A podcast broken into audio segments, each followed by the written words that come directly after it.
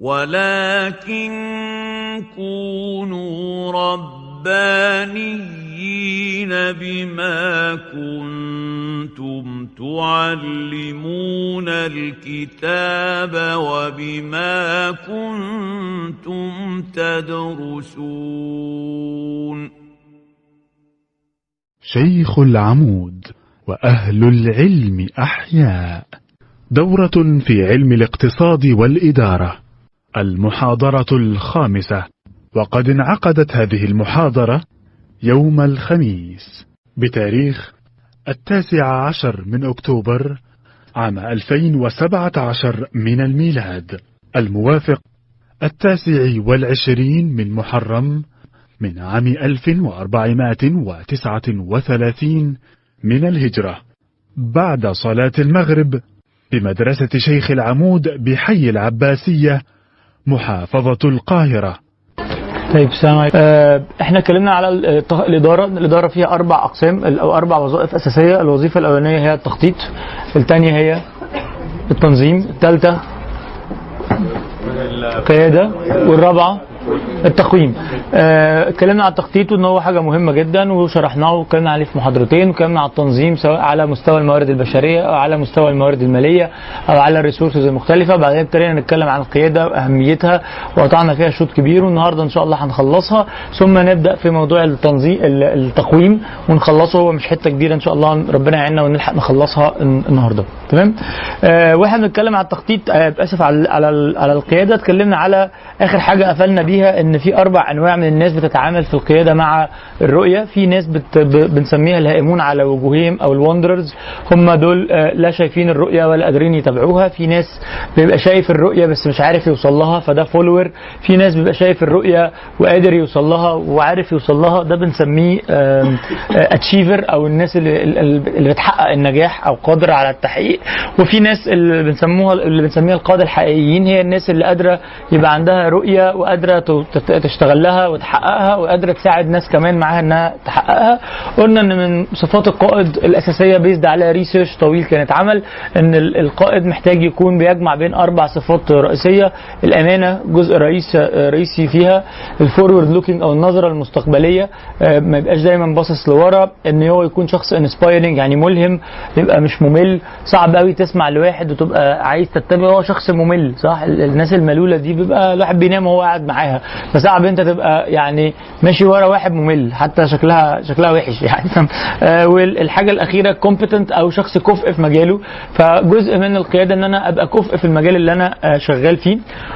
وقفنا عند النقطة دي المرة اللي فاتت، أنا بس بحاول ألضم ال- خلصنا بيه المرة اللي فاتت بالمرة دي عشان اللي كان نايم في آخر شوية وأنا كمان. نبقى إيه نصحى كلنا مع بعض يعني.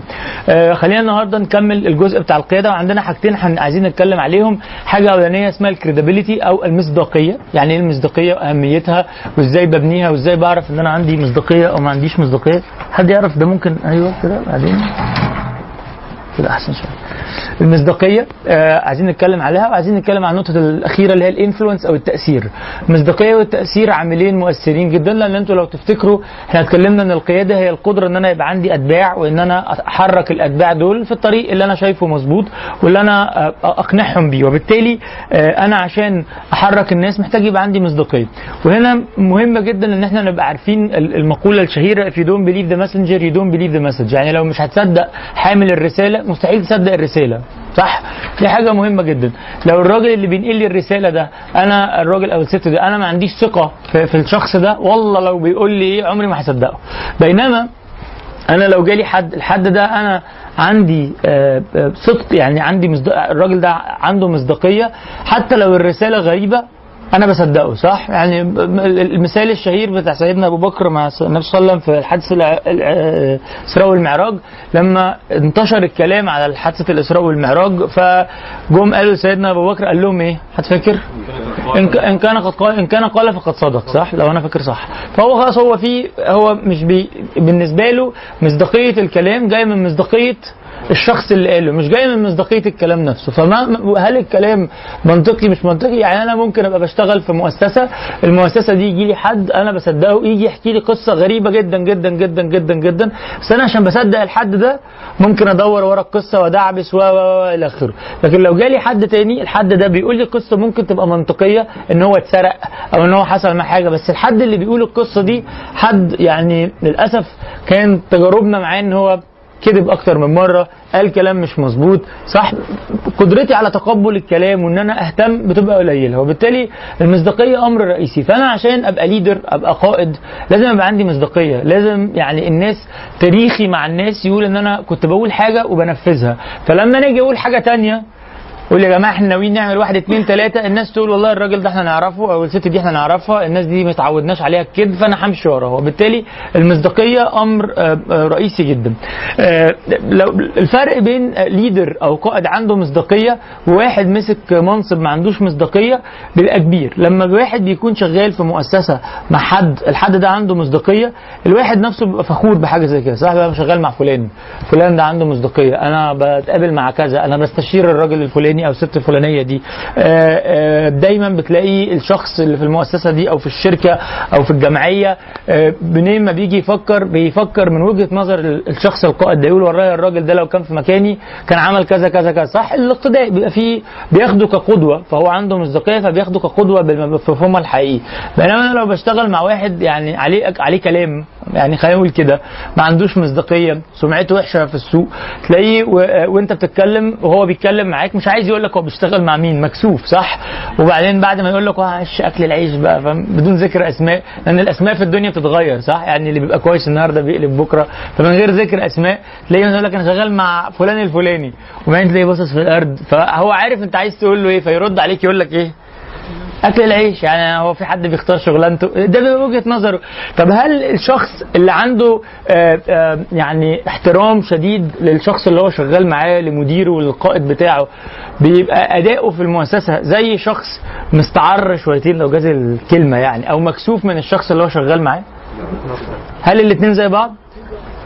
مع إن الاثنين ممكن يكون لهم نفس الدرجة الوظيفية وبياخدوا نفس الراتب ونفس كل حاجة بس ممكن يكون آه، آه، في فرق كبير وجذري بين رد فعل الواحد. أنا لما أكون بشتغل في مؤسسة مع حد أنا عندي آه، ثقة فيه وسمعته محترمة ببقى فخور بحاجة زي كده ببذل مجهود أكتر. لما أكون بستعر من الشخص اللي بشتغل معاه وده شيء طبيعي صح؟ حد هنا اشتغل في مؤسسة قبل كده كان مكسوف من اللي هو شغال معاه؟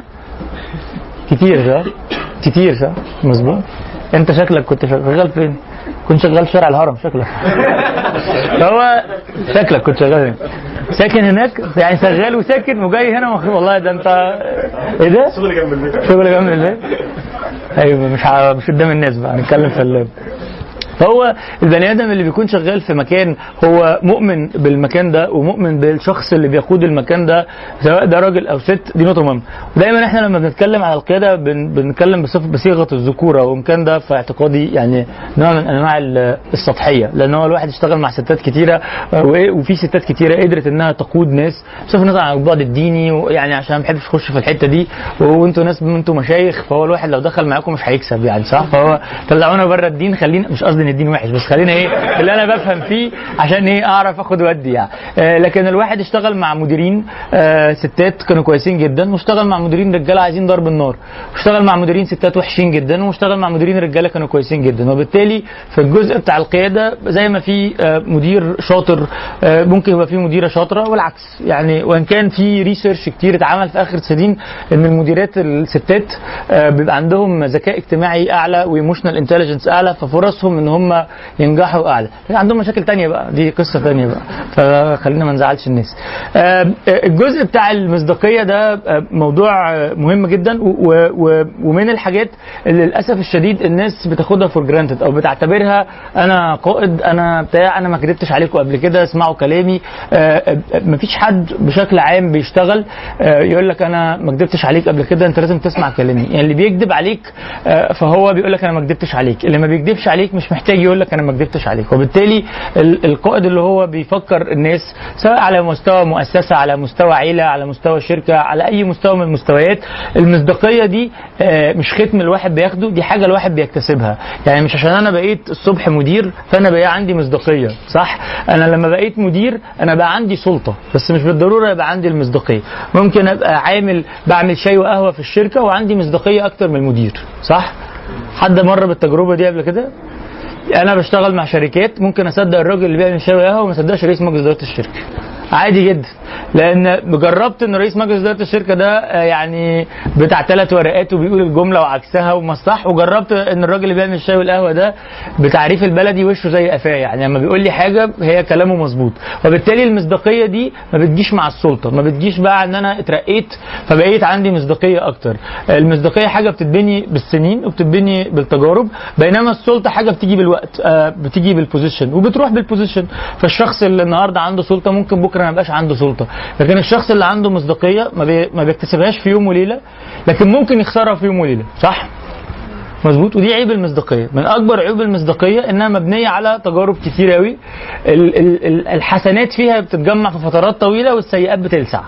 يعني أنا ممكن آه، طول عمري أبقى راجل محترم بعدين يطلع لي مشكلة صغيرة فأفقد الثقة بتاعت الناس. وللأسف الشديد دي واحدة من أكبر المشاكل اللي بتقابل المؤسسات كلها مش مؤسسة بعينها مؤسسات كلها. أنت ممكن يبقى عندك واحد قاعد سنين عشان يبني مصداقيته ويبني سمعته الطيبة وبعدين غلطة أو اثنين أو ثلاثة بالذات الغلطات المالية أو الغلطات ال- آه، ممكن أسميها إيه؟ ما أعرفش الأخلاقية صح. شكلها أحسن. كنت هقول كلمة تانية. الأخلاقية دي شكلها أحسن شوية. الأخلاقية بيبقى يعني بتبقى خليك معايا بقى كده عشان أنت شكلك قاريني كويس. فالغلطات اللي من النوع ده بتودي في ده. وشفنا كتير قوي شركات آه، حصل فيها مديرين آه، كان عندهم سمعات سمعة كويسة لفترة طويلة وبعدين بسبب غلطات أخلاقية أو غلطات مالية ممكن في لحظة ضعف ممكن في سوء تقدير بوظوا الدنيا. وده الفرق بين حد عنده مصداقية حقيقية وحد اتبنت المصداقية بال- بالشو. صح؟ في إنسان بيقدر يبني مصداقية بالشو.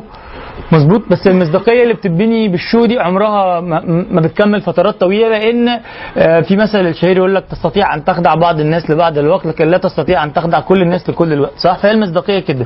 فأنا لو بشتغل في شركة فيها 200 موظف ممكن أعيش عليهم دور الخضرة الشريفة أسبوع اثنين شهر ستة سنة اثنين ثلاث سنين بس ما أقدرش أعيش الدور على نفس الناس دي لمدة 30 سنة يبقى الناس دي ضايعة يعني. أو أنا مش كويس. أو أنا خضرة الشريفه صح؟ يعني حاجة. فقصدي ال- المصداقية حاجة بتتبني في فترة طويلة. ولو أنا عايز أشوف أو عايز أقيم أنا ك leader دايما إحنا للأسف الشديد لما بندي ال course بتاع القيادة ده اللي قاعد بيسمع ما بيبقاش بي بينزل الكلام على نفسه بينزل الكلام على واحد تاني معاه في الشغل صح؟ القيادات آه شفتك آه شفت ده أنا ده هو اللي عمل صح؟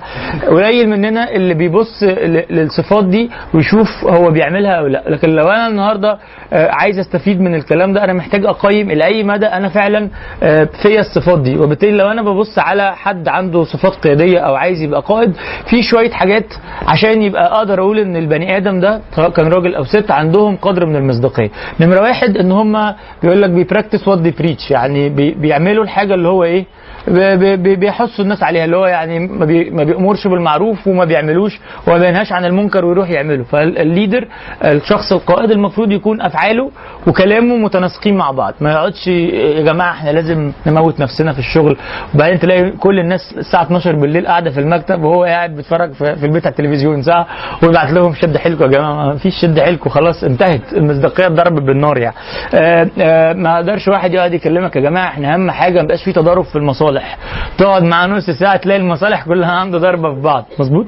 وبالتالي أنا النهارده آه، إحنا إحنا كلنا بنسمع كلام من ناس فوقينا. وبنسمع سواء اللي فوقينا ده حد مدير جمعية مدير مؤسسة مدير شركة دكتور في الجامعة أي حاجة. أب أم يعني الناس في حياتنا الرموز كتير. مفيش حد في حياته مفيش leaders حواليه. ال leader ده ممكن يبقى البوب بتاع الشلة. يعني شلة كده وفيها حد هو صح تلاقيه بي بينظر على خلق الله وخلق الله محتاجة تسمع. هنتعشى فين؟ هو اللي بيقول. هنطلع نسافر فين هو؟ صح كلنا يعني مرينا بال- بالحتة دي. فمحتاج تشوف الشخص ده عنده مصداقية ولا لأ. لما تلاقيه اللي بيقوله هو اللي بيعمله. مفيش فجوة بين النصايح العظيمة اللي قاعد يقولها لخلق الله وبين تصرفاته الفعلية. آه وإن هو موضوع إن هو يلتزم بالعهود. ودي من أكبر التحديات. إحنا كبشر آه واحد من الاكسرسايزز اللي الواحد عليها في حياته وأنا بعمل ماجستير. في أول ال course كانوا جابوا لنا حد بيدرس leadership فالراجل جه طلب مننا نعمل آه، زي count كده نعد كام عهد بنديه في اليوم. وعد عهد يعني كان promise فإحنا يعني الوعود والعهود بالنسبة لنا إحنا البشر عندهم إطلاق الوعود والعهود سهل قوي لا إن شاء الله هكلمك في التليفون. الأسبوع الجاي بس ونتقابل. أنا هخلص لك البتاع قبل بالليل هكون بعته لك آه إن شاء الله هسأل حضرتك على الموضوع وأرجع أكلمك تاني صح؟ كل واحد من دول إيه؟ وعد عهد. صح؟ يعني كل واحد من دول كده. ال- ال- الفرق بين الحد اللي عنده مصداقية والحد اللي ما عندوش مصداقية إن الحد اللي عنده مصداقية آه، بيخلي باله شوية في العهود والوعود وبالتالي تلاقيه ما عندوش إسهال في الوعود. تلاقيه قبل ما يوعد يفكر شوية صح؟ لما يوعدك ويقول لك هعمل حاجة تلاقيه كتب عنده أنا ناوي أعمل كذا صح؟ لكن البني آدم ال- ال- اللي عنده إسهال في الوعود ده لا زي الفل الموضوع ده عندي ما تقلقش. أنا أول ما ألاقي حد يقول لي الموضوع ده عندي ما تقلقش بعمل إيه؟ لا لا بعتبر الموضوع ما حصلش. خلاص أنا ما قابلتش الشخص ده. ليه؟ لأن هو اللي بيقابلني وبيقابل 500 واحد زيه بيقول لهم نفس نفس الكلمة. مستحيل يفتكرنا كلنا يعني. لكن الشخص اللي بيقعد يقول لك لا أنا دي مش هعملها لك ودي هعرف دي هعرف بس كمان أسبوعين دي هعرف بس لحد النقطة دي. ده شخص غالبا صادق. لأن هو قاعد يفكر في الموضوع فقعد يحلل إلى أي مدى هو هيقدر ينفذ الكلام ده. فلو حس إن هو هيقدر ينفذ ابتدى يوعدك على قد ما يقدر. لو حس إن الموضوع بعيد قال لك إيه؟ اعتذر لك باحترام. أني أحسن. الشخص اللي تروح له في مشكلة فيقول لك والله أنا متعاطف معاك بس أنا مش هعرف أعمل حاجة. ولا اللي يقول لك حبيبي وزي الفل وده أنت أخويا وده إحنا مع بعض والموضوع عندي. وبعدين فش ما تلاقيهوش. مين أحسن؟ أولاني طبعا. وبالتالي ده الفرق بين الحد ال- القائد الحقيقي اللي لما تروح له ممكن يقول لك كلام يزعلك بس هو هي- هيبقى صادق معاك. وبين واحد تاني بيعمل لك البحر طحينة. آه، يمكن في الشركات بنشوفها كتير بالذات الشركات الكبيرة. آه، تروح لواحد تقول له ده مديرك تقول له أنا ما اترقيتش السنة دي. بجد. يا راجل ده انت زي الفل. قلت له يا فندم حضرتك السنة اللي فاتت كلها حسستني إن أنا يعني ارشميدس قاعد معاك. يعني أنا قلت هترقى مرتين ثلاثة وأمس. ده أنت زي الفل. ده أنت أحسن موظف عندي. بس هم بتوع ال HR اللي وحشين صح؟ صح؟ عارفين أنتوا السيناريو ده؟ هم مرضوش السنة دي يرقوا حد مع ان في يعني حد جنبنا بس يعني بيقرع أكتر أو بيطبل أكتر صح؟ هو اترقى وبالتالي ده حد ما عندوش مصداقية. هو قاعد يوعدني طول السنة ان أنا هترقى. و- عشان كده واحدة من القواعد اللي الواحد بيقولها لما تكون بتشتغل مع حد ويكلمك كتير على ان هو هيرقيك اعرف ان انت بتشتغل مع حد غلط. مش إن هو مش هيرقيك. اللي ماسك لك الجزره طول ما هو قاعد جنبك وقاعد بيوعدك طول الوقت هو ده حد أنت آه حارب عشانك. أنا اللي هو الكلام الحلو ده إحنا مع بعض. أنت من رجالتي. رجالتك ليه؟ ما إحنا كلنا رجالنا كلنا بنشتغل مع بعض. ليه؟ ليه تبقى أنت شخص مخص... ليه أبقى أنا عندي معاملة خاصة؟ ليه ما نبقاش كلنا زي بعض؟ بالتالي الناس اللي بتكثر من الوعود دي آه، عامة أي حد بيكثر من الوعود والحلفان ده شخص مش يعني مش منضبط to start with لكن كمان لما بتيجي في حاجة قيادية المفروض الشخص اللي بيبقى عنده منصب قيادي أو قائد أو الناس بتتبعه يكون لازم يكون عنده قدرة لحساب الكلام اللي بيقوله صح؟ يعني أنت لما تيجي آه، أنت تبقى مدير أو رئيس جمعية أو رئيس مؤسسة وتطبطب على واحد تقول له الله ينور صح؟ هو دي مش جملة عابرة هي الله ينور دي معناها إن الضمني معناها إيه؟ أنت كويس؟ أنا راضي عن أدائك؟ أنت زي الفل. صح؟ معنى تاني. ال الواحد كل ما يكبر في, في مكانته مكانته دي مش بالضروره تبقى سلطته. لازم يبقى فاهم إن تصرفاته ليها مردود. لكن ما هو مش كان ديسك خبطت عليه يعني. ده بني آدم انت خبطت عليه فانت معنى كده الكلام ده. لما تقفش عليه ما ينفعش أنا مزاجي ما كانش كويس فما كنتش واخد بالي فقفشت عليك. ما فيش الكلام ده. انت قفشت عليه هو هيفسرها إزاي؟ شغل وحش. انت مش مرضي عنك. استنى بقى الابريزل الجايه هتاخد التمام صح؟ يعني هيطبق في مصلحتك زي ما بيقولوا. يعني هتبقى زي الفل. مظبوط؟ لازم يبقى الكلام كده. فالعشوائية الإنسان اللي عنده مصداقية ما ينفعش يبقى عشوائي في اتخاذ قراراته لأن ده بيفقده مصداقية. فأنت لما تيجي تطبطب عليا بعد كده الاقي ألاقي إيميل بعد يومين إن أنا وضعي وحش وإن أنا آه، في فترة اختبار وشهرين وهيمشوني. يعني أنا اوتوماتيكلي حصل إيه؟ فقدت ال- الثقة والمصداقية بتاعت الراجل ده تمام مظبوط؟ وبالتالي المصداقية حاجة مش سهل تتبني. محتاجة مجهود كبير من الشخص ال- اللي بيقود الناس أو اللي عنده صفات قيادية عشان يحافظ عليها وبتاخد وقت طويل جدا عشان تتبني. وللأسف الشديد بعض الأخطاء الأخلاقية أو المادية ممكن تدمر مصداقية بتتبني في سنين. وللأسف المصداقية لما بتتبني بيبقى ليها آثار سلبية. لو أنا كحد عندي مصداقية مش واخد بالي أنا بتكلم بقول إيه. فممكن أقول كلمة آه، آه، أعشم حد بزيادة عن اللزوم أو أقول كلمة الكلمة دي عادية جدا تضايق حد زياده عن اللزوم. وبالتالي كل ما المصداقية تزيد كل ما الواحد بيبقى تأثيره كبير. هو إيه اللي بيتحكم في السلوك البشري إنه يخلي كل الناس مثلا تنسرق كل حاجة حلوة وتفتكر الحاجة الوحشة اللي أنت عملتها؟ كل المصداقية اللي أنت عمال تبنيها بقالك سنين وعشان تركه واحدة وقعت فيها فهم يهدموا كل اللي فات. ده إيه اللي بيتحكم فيه جوانا إحنا كبني آدمين؟ اولا اللي بيعمل كده معاك مراتك. ده ده ده, ده طبيعي. يعني حاجة ما يعني خارجة عن إرادتنا كلنا. آه، لما تبقى زعلانة منك وبعدين لما تراضيها بتبقى أنت كويس. ده نوع. ده فده جزء من البشر. في الحياة الطبيعيه مين يقول لك إن أي خلاف الناس الطبيعية بتفتكر ال- الوحش لبعض؟ يعني عشان ده ده الشيء الطبيعي. وعشان كده الفرق بين الإنسان العاقل والإنسان اللي مش عاقل مش إن ده ما بيزعلش وده بيزعل. الفرق إن ده بيزعل فما بياخدش قرار على الزعل وده بيزعل فبياخد 700 قرار وهو زعلان. فاهم قصدي؟ لكن أنا وأنت لو نعرف بعض من 20 سنة وأنت عملت حاجة سخيفة رد الفعل الطبيعي والإنساني إن أنا هفتكر لك كل الحاجات الوحشة في الأول. دي حاجة إنسانية. دي حاجة انت أنا فاكر ان عملت معايا من خمس سنين كذا وانت أكيد عملت الحاجات دي يعني الحاجات دي أنا ما بفتعلهاش. بس في واحد بياخد الحاجات دي ويهبط فاهم قصدي؟ يعني يعني يقول لك كده sleep over sleep on يعني ياخد الموضوع ينام عليه. آه واحد يروح يصلي ركعتين ويهدى ويتوضى في حد يروح يسيب المكان اللي فيه بتاع ويهدى ولما يهدى يبتدي يفكر كده شريط الموضوع ويقلب يشوف الإيجابيات والسلبيات. لكن لكن في حد أول ما يسخن يعمل إيه؟ تك تك تك تك تك تك ياخد 15 20 قرار ورا بعض. فده الفرق بين حد وحد. لكن أكيد أنت لو زعلتني أنا هفتكر لك الحاجات اللي بتؤيد الحاجة دي. وفي حاجة في السيكولوجي اسمها confirmation bias يعني البني آدمين عندهم نزعة لأن هم يفكروا ويجيبوا دلائل ويفتكروا حاجات اللي بتأكد وجهة نظرهم في الحياة. وعندهم نزعة إن هم يجيبوا دلائل بعد خمس دقايق تؤكد وجهة نظرهم الجديده يعني أنا النهارده آه، يعني مثلا اي اتنين مت- متجوزين متخانقين صحاب لما يجي لك من مراته. فأنت أول شوية لما بيقول لك الكلام لازم تعمل إيه؟ تهز راسك. طلع يا ابني طلع خلص ها ماشي. ها يلا. نزل حاجة الساعة اللي بعدها. ها يلا اللي بعدها. خلينا بقى نطلع كل البلوك الأسود الأول. خلاص خلصت فضيت هبطت. تعالى نتكلم كلام الناس العاقلين صح؟ فأول شوية وهو بيتكلم بيجيب سيرة إيه؟ كل الحاجات الوحشه سواء هو ده خلاف بينه وبين مراته خلاف بينه وبين أخوه خلاف بينه وبين زميله في الشغل دي حاجة إنسانية. عمل فيا كذا السنة اللي فاتت وتوعدني وخلى بيا ولما ش... دي حاجة إنسانية. كلنا مرينا بيها. اللي ما مرش بالكلام ده يا إما هو جاي مش من الدنيا يا إما هو ما احتكش بناس. يعني لكن هو الأصل إن أنا بمر بتجارب سلبية فبطلع كل البلوك الأسود الأول صح؟ الفرق بقى في إنسان محترم عاقل. وربنا كرمه بناس محترمة حواليه. يقولوا خلاص بقى اهبط. بقى تعالى بقى نتكلم. لا الراجل ما عملش معاك كده. لا ده الراجل ده كان كذا. مراتك اللي انت بتتكلم عنها زي ما هي برضو بتعمل حاجات وحشة. دي بتعمل حاجات كويسة. آه طبعا كلنا بر... يعني فاهم قصدي؟ يبتدي يوازن الأمور فيبتدي يعدل الأمور فيبتدي البني آدم ياخد قرار على الكلام الايه اللي موزون ده؟ آه فعلا أنا كنت مزودها أصل أنا كنت سنسيتيف شوية. أنا برضو خدت الكلام على نفسي هو الكلام ما كانش مستاهل قوي كده. أنا برضو مضغوط اليومين أصل هي مضغوطة أصل هو برضو عنده فاهم قصدي؟ لكن ده الفرق صح؟ عشان كده أول ما أنت متجوز ولا لسه؟ لسه. طب أنت لسه ما مرتش بالموضوع. هو لازم تاخد فيدباك كده في وشك وتقعد تسمعه لحد الآخر وبعدين كله بيظبط.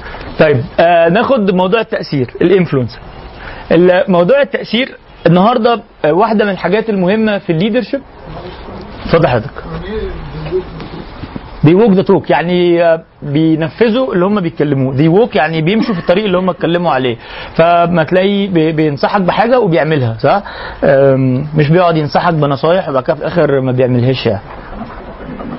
هم أغلبهم نفس المعنى بيوصفوا نفس الحاجة إن حد أفعاله مقاربة جدا لأقواله يعني بالبلدي وشه زي قفاه يعني فاهم قصدي بالبلدي كده. حد لما تقعد تسمع مبادئه في الحياة وتشوف هو بينفذ ما تلاقيش الاختلافات بينهم كبيره.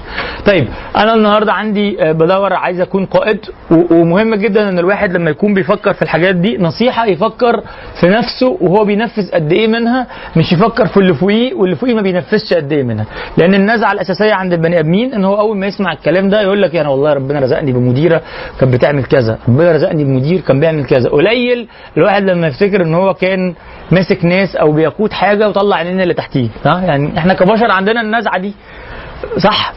دي دي- حاجة إنسانية. يعني صعب تجيب الناس وتكلمهم عن القيادة وتلاقيه واحد قاعد بيفكر فعلا أنا بأثر في الحاجات الفلانية. دي حاجة طبيعية. والفرق بقى بين الإنسان اللي بيتطور وما بيتطورش اللي ما بيتطورش دايما بي- بيعكس الكلام ده على حد كان بيشتغل معاه. اللي بيتطور بيبص لنفسه وبيقول لك أنا فعلا أثرت في كذا وعملت كذا وما عملتش كذا. طب أنا النهارده عايز أقود ناس عايز أغير أسلوبهم في التعامل عايز أغير أسلوبهم في الأداء فمحتاج influence الناس دي محتاج يبقى ليه تأثير على الناس دي. فبيقول لك أنت لو leader ال leader ال- أو القائد اللي عايز يبقى ليه تأثير على الناس مش بس مصداقية. يعني في حد ممكن يبقى عنده مصداقية بس ما يبقاش مؤثر. صح. مظبوط. يعني في إنسان تلاقيه موجود معاك أنت عارف إن هو أمين جدا بس تحطه تبوس وتحطه جنب الحيط. مظبوط. ما غلطان. مش كل الناس اللي عندهم مصداقية في الدنيا مؤثرين ومش كل الناس المؤثرين عندهم مصداقية صح؟ بس أحسن ناس هم. اللي عندهم مصداقية ومؤثرين. وبالتالي أنا لو عايز ناس آه، يعني يبقى ليها لو أنا عايز أبقى قائد ليا أثر محتاج إن أنا أبقى آه، آه، بفكر في إن أنا عندي مصداقية عشان الناس تسمع لي. بس كمان المصداقية دي ينتج عليها شوية تأثير حقيقي على الأرض. طب التأثير الحقيقي ده بيجي إيه؟ بيجي من شوية صفات. وبالتالي بيقول لك ال leader هنعدي عليهم بسرعة ومشروحين بالتفصيل بعد كده integrity with people الأمانة مع الناس. الأمانة مع الناس دي نقطة رئيسية ودي من الصفات اللي أي واحد بيشتغل مع واحد بتسمعها. يعني انت لما تسمع اي واحد آه، بيتكلم عن حد فاهم قصدي؟ تسألك مثلا على فلان. هتلاقي دايما صفة الأمانة من الصفات اللي بتتكلم الناس بتتكلم عنها. والله بص هو إنسان أمين إنسان محترم في تعاملاته إنسان ما بيخبطش في حد صح؟ ما دي كلها نفس المعنى. آه، هو شاطر بس يعني ممكن يلدعك وهو ماشي صح كده؟ هو شاطر بس يعني ما تاخدش كل كلامه. ده العكس بالظبط. وبالتالي إن إن أنت لو عايز تكون إنسان مؤثر مش تفكر في واحد مؤثر. تبقى أنت إنسان مؤثر محتاج يبقى عندك حد أدنى من ال integrity أو من الأمانة مع الناس. النقطة الثانية niceness إن أنت تبقى لطيف مع الناس. ودي نقطة مهمة جدا. صعب الناس آم، تستمع لحد قائد مش مدير. مش حدش عنده سلطة حد قائد وما يبقاش لطيف مع خلق الله. وهنا في فرق بين الحزم والحسم من ناحية واللطافة. أنا ممكن أبقى إنسان حازم جدا وأبقى لطيف. وممكن أبقى إنسان لطيف وأتبسط حتى جنب الحيط.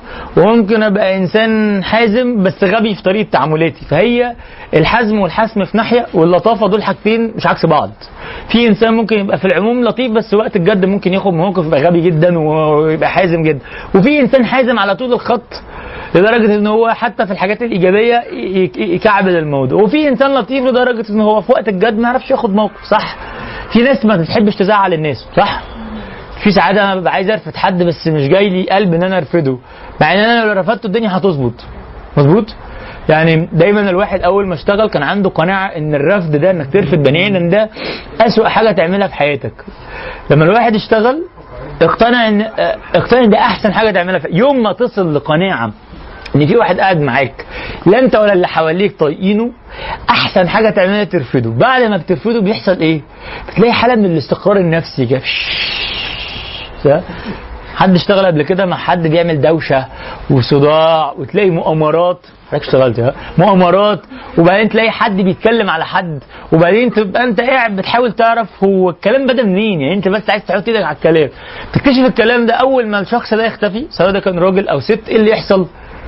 ولا حاجة يعني ولا كأن كان في مشكلة ولا كأن الناس كانت منافسنا من بعض ولا وبالتالي إن ممكن أبقى nice to people أبقى إنسان لطيف مع الناس بس أبقى حازم وحاسم طب اللطافة دي بتيجي فين؟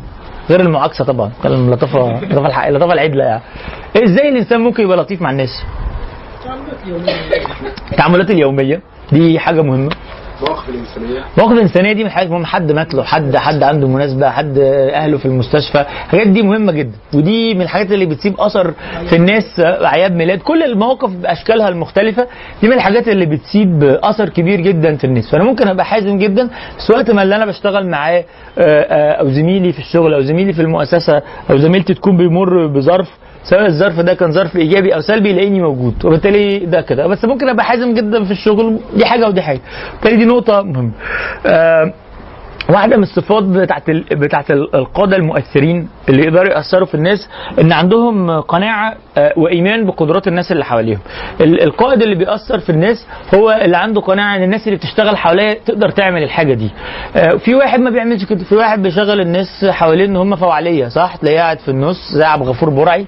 حلو الناس اللي حواليه أنت يا ابني هات فلوس حطها هنا أنت شيل بتاع ده وديه هناك صح؟ أنت هات كذا.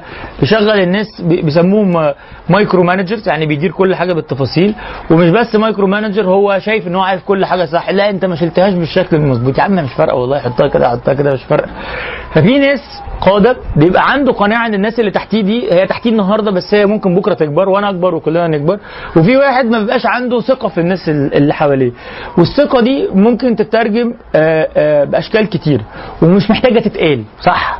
يعني واحدة من أكبر المشاكل اللي بتقابل مؤسسات اليومين دول بالذات لو الواحد بيشتغل في multinational هو ال diversity التنوع الكبير بين الناس. واحد مسلم مع واحد مسيحي مع واحد من مش عارف إيه واحد مصري مع واحد من واحدة محجبة مع واحدة مش محجبة. يعني دايفرستي النهارده ال- ال- جو واحدة من أكبر التحديات لو واحد بيدير وبيقود الناس وعنده مجموعة من القناعات اللي هو مش ناوي يغيرها ومش ناوي يلعب فيها وبالتالي هو عنده قناعة. الناس اللي فيهم الصفات دي هم ناس كويسين. الناس اللي ما فيهمش الصفات دي هم ما فيهمش ناس كويسين. صح؟ في ناس كده. في ناس بتعمل ده من منظور ديني وبالتالي اللي مش ماشي معايا من منظور الدين ده مش كويس والعكس اللي متدين ده مش كويس يعني في هو كل حاجة فيها كده وكده. في ناس بتحكم يعني واحد ممكن تكون بتشتغل في دول حاجة زي أمريكا عنده قناعة إن أنت لو مش أمريكاني أبيض من ال rednecks تبقى أنت شخص مش قاعد زي مثلا ترامب هو دي قناعته إن كل الناس اللي جم أمريكا مؤخرا ده بما فيها مراته دول ناس مش كويسة يعني. أنتوا انت هو راجل ما بي- بيقول الكلام ده. فأنت النهارده مش مش غريب إنك تلاقي قطاع كبير في البلد مش مقتنع بالراجل زي ده. ليه؟ لأن هو أنت مش مؤمن بينا. وبالتالي أنت لو أنا راجل من أصول آه، صينية وده كتير من أمريكا أو راجل من أصول مكسيكية صعب إن أنا أؤمن إن ده قائد بتاعي أو أسمع له ده بالعكس ده أنا هشوف هو بيقول إيه. وأروح اعمل عكسه صح؟ مظبوط. ودي اللي بنشوفها في ناس كتير قوي يعني انت لما بتكون شغال مع حد أو بتتبع حد بس الحد ده انت مش بتثق فيه بتعمل إيه؟ تسمع له ولا ما تسمعلوش بتسمع له عشان تعمل عكسه. تسمع له كويس جدا. لأن انت بيبقى عندك إيمان داخلي إن الشخص ده مش بيحترمك ومش بيحبك ومش رايد لك الخير فبتشوف كل حاجة بيقولها وتعمل عكسها عندي آه، صديق عزيز دخل راح عمل ماجستير من فترة. هو مش كانش محتاج يعمل ماجستير. كان بيشتغل في شركة مالتي ناشونال فبعد ما رجع بتكلم معاه بقول له أنت إيه اللي عملته في نفسك ده؟ قال لي مديري قعد يقنعني إن أنا مش محتاج ماجستير. قلت لك عملت ماجستير. بس. مع إن مديره كان بينصحه نصيحة يعني هو فعلا ما كانش محتاج ماجستير. بس هو ده يوريك لأي مدى في أزمة ثقة إن هو الراجل ده فقد الثقة الكاملة عند الموظف اللي شغال معاه. فالموظف ده بقى مبدأه في الحياة إيه؟ شوف الراجل ده بيقول إيه وأعمل عكسه تمام؟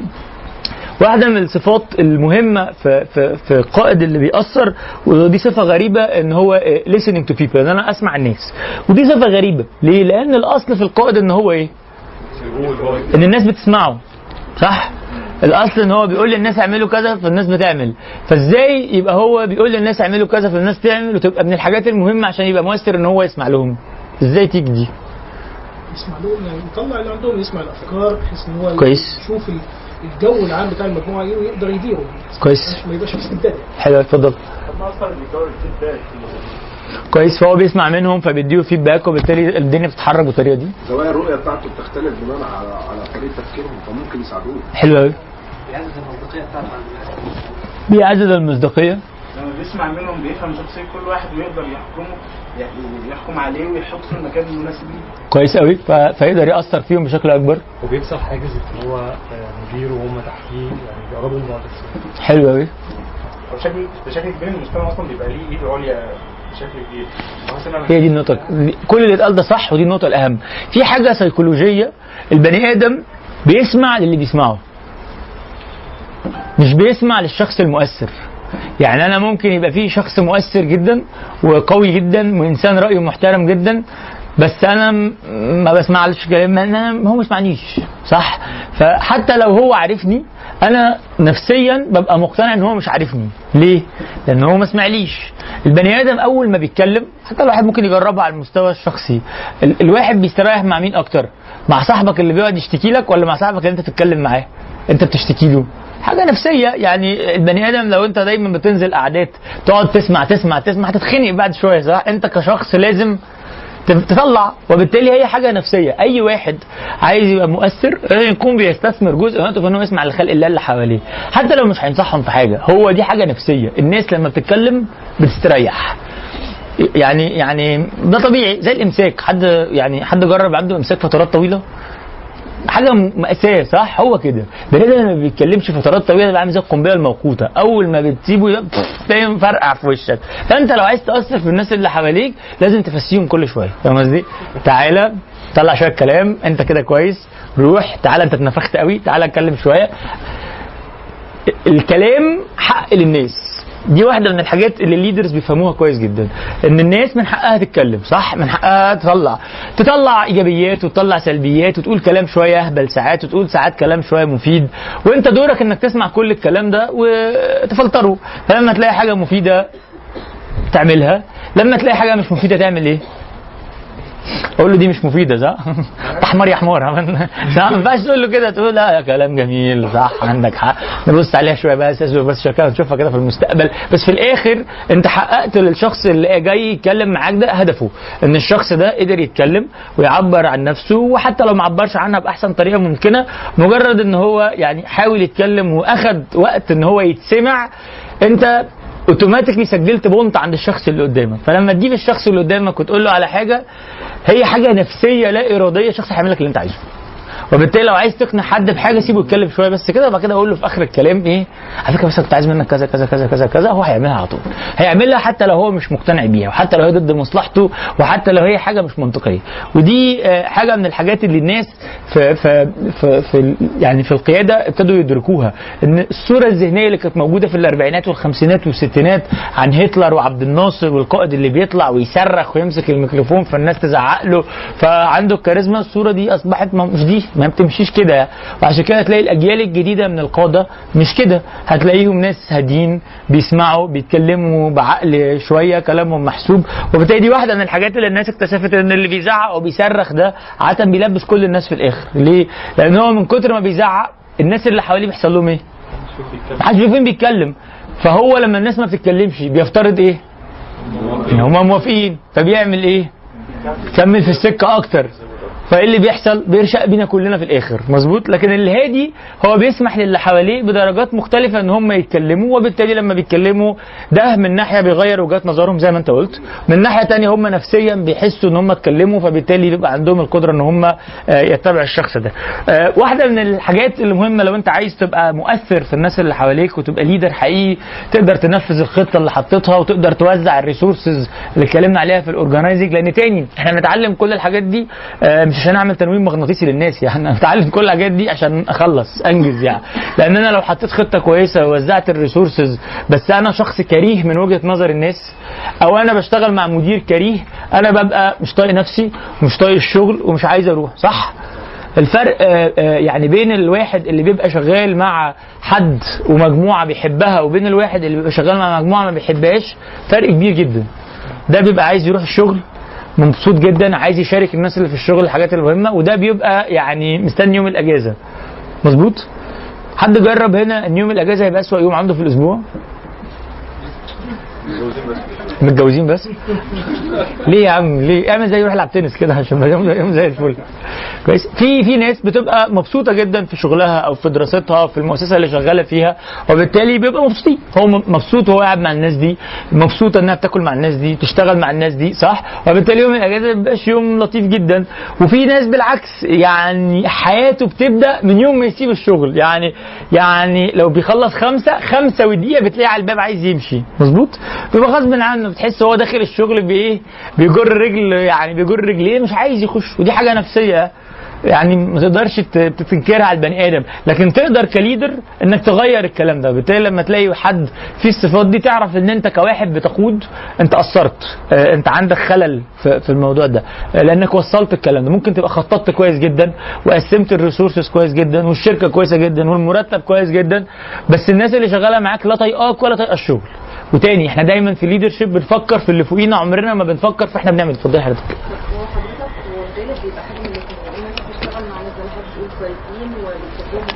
بس مثلا في الشغل مش واحد.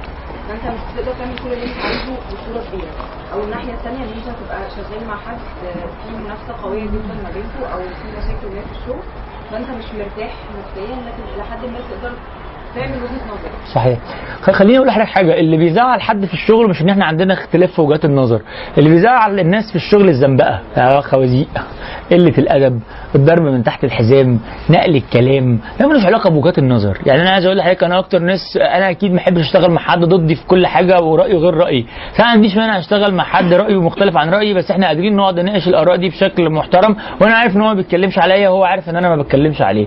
لكن ما عنديش رغبة أشتغل مع واحد رأيه زي رأيي بس هو دايما بيتكلم عليا وبيتكلم على طريقتي وبيحاول يزنبقني فهي آه، خلينا نفرق بين اختلاف في وجهات نظر آه، لمصلحة الشغل وإحنا قادرين ندير الاختلاف ده باحترام وبين ناس بتحاول تلبس بعض وتد- وتدخل مشاكل في بعض وتعامل بعض وكل واحد يعمل نفسه مدير على التاني وكل واحد يثبت وجهة نظره للتاني ولما يبقى في حاجة فلان يجي عشان ياخد الكريدت أنا اللي عملتها. إحنا شفناها يعني ياما الواحد شاف شركات تلاقي موظفين صغيرين موتوا نفسهم ويجي المدير يحط إيه ياخد هو الاتشيفمنت أنا اللي عملته. تلاقيه زي الفل.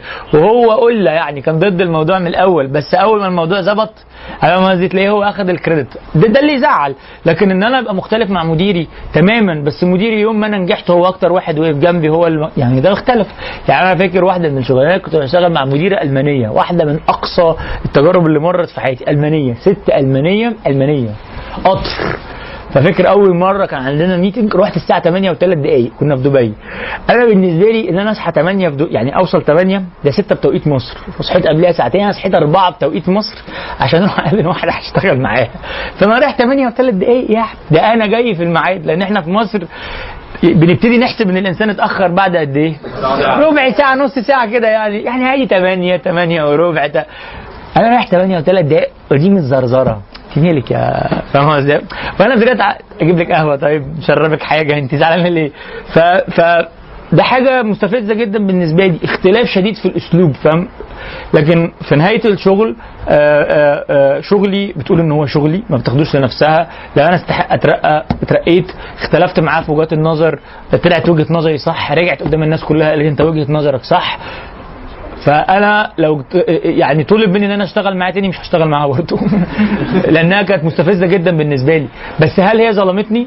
ما ظلمتنيش. وبالتالي في فرق كبير. أنا ما اشتغلش مع أنا ليه أنا أعذب نفسي عشان أتأخر ثلاث دقائق 180 ثانية يعني. حصل إيه في العالم؟ ما حصلش حاجة في الثلاث دقائق دول غير أنت ليه اتاخرت ثلاث دقائق؟ عادي يا جماعة ثلاث دقائق يعني. وهي تبقى متضايقة وأنا أنا مش فاهم هو أنت زعلانه ليه؟ يعني. وتاني ده فرق الخبرة. لما الواحد كبر شوية فهم إن في ثقافات الدقيقة دي عندهم حاجة مهمة جدا. وفي مثلا ثقافة مثلا تشتغل مع عميل في الخليج يقول لك هعدي عليك في المسا المسا بقى. المسا ده بيبتدي بعد المغرب وبيكمل للفجر. فبتبقى انت قاعد مستني المسا فاهم قصدي؟ ف... ف... فهو في فرق في الكالتشر انت النهارده رحت لحد اتعاملت معاه فهل ده في اختلاف في وجهات النظر؟ آه. في اختلاف في وجهات النظر اختلاف في الطريقة اختلاف في الأسلوب اختلاف في كل حاجة. لكن وقت ما في حاجة ممكن يبقى فيها عدل وظلم الشخص ده اخد سكة العدل وما ظلمنيش. يبقى ده شخص كويس. فالاختلاف في وجهات النظر ده ما بيزعلش. اللي بيزعل إن حد إيه؟ يعمل لك مش اتفضل حضرتك؟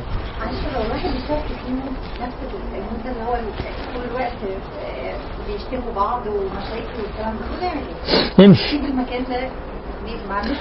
خلاص يبقى استغفر بقى ابتلاء.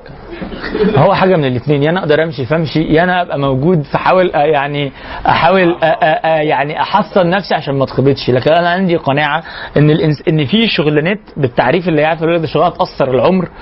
أنا عندي قناعة إن فعلا في شغلانات كده بصرف النظر عن التعبير مجازا هل العمر بيقصر أو بيصغر.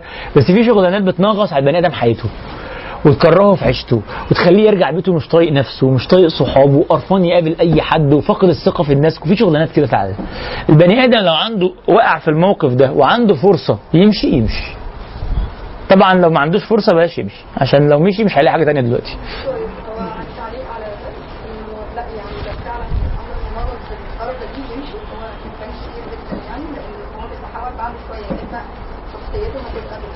صحيح. هو هيبقى كل تفكيره أنا إزاي اقفش عليهم إزاي اخطط لهم صحيح. ده هياخد جهد كبير جدا ومريت بحاجه كده في شغلي بعدين كان خلاص ابتديت اخد بالي إن أنا ابتديت أتحول تماما ده كان أحسن قرار خدته في حياتي قعدت فترة طويلة مش بشتغل.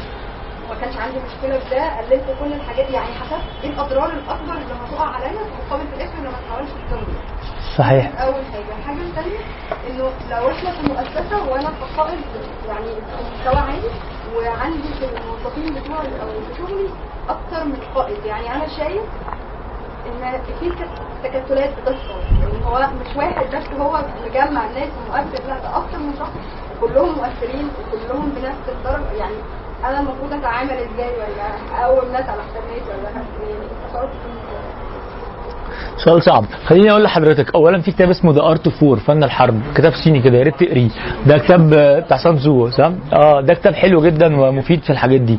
بس خليني أقول لحضرتك يعني وجهة نظري. اولا آه، آه، ال- الواحد حسب مستواه في المؤسسة آه، المواقف دي بتفرق. يعني أنا لما بكون لسه صغير في المؤسسة وشايف بوليتكس وهم أحزاب فأنا يضم على دول يضم على دول يضم على دول وده بيضرب في بتوع دول فما قدرش على الحمار قدر على البردعة والموديل الماشي ده. أنا مش قادر على البوب بتاع الشله فبجيب حد من اللي تحتيه. دي حاجة تأثر فيها العمر ولو أقدر أمشي أمشي. تختلف ظروف حد عن حد. في حد بيبقى عنده أقساط ومسؤوليات آه بالتالي القرارات العنترية ممكن تعوره ما يقومش منها. في حد ممكن آه، يتحرك بس في الآخر مش مختلفين على التوجه.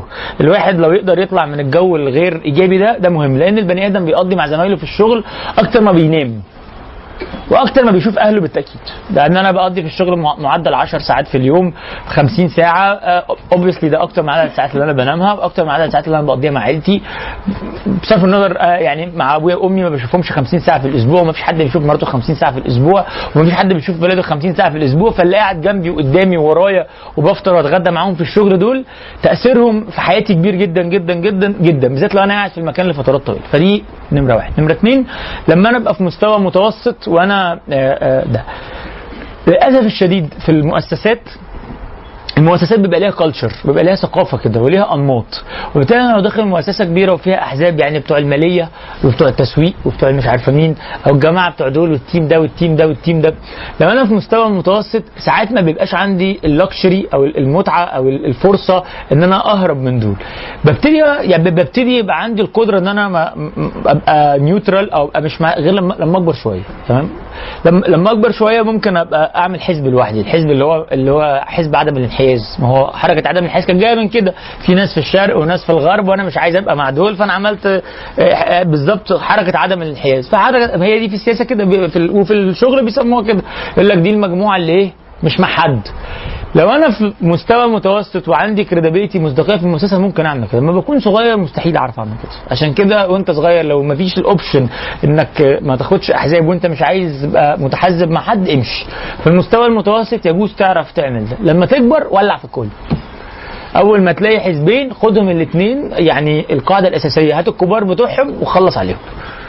خلص يعني إيه؟ محمد علي. والله كان زي الفل كان زي الفل. مش لازم تقتلهم طبعا إحنا طبعا آه، لا ولا سمهم ولا حاجة. بس يعني بس هو من الحاجات اللي بتبقى لطيفة وهنتكلم عنها في الشغل. ساعات في حاجات البني آدم ممكن يعملها لما يخش على مؤسسة فيها تحزبات وتكون أنت ال leader. تعرف بيقول لك ت shake المؤسسة يعني تهز المؤسسة شوية. تجيب واحد من أقصى اليمين تحطه أقصى الشمال وتقوم جاي مبرجل المؤسسة كده فتقوم جاي قلبها خلطبيسة فتغير اللعبة. نعم؟ É o quero né, guardar. أعمل واحد عبرة. بص أنا ما بحبش الطريقة دي لأن أنا بشوف إن الطريقة دي طريقة دموية. والطريقة دي بتسيب نفسيات في الشركة وبتفقد الإنسان المصداقية. لكن في طرق تانية تقدر تغير بيها ملامح الموضوع وتفضل محافظ على مصداقيتك وعلى تأثيرك.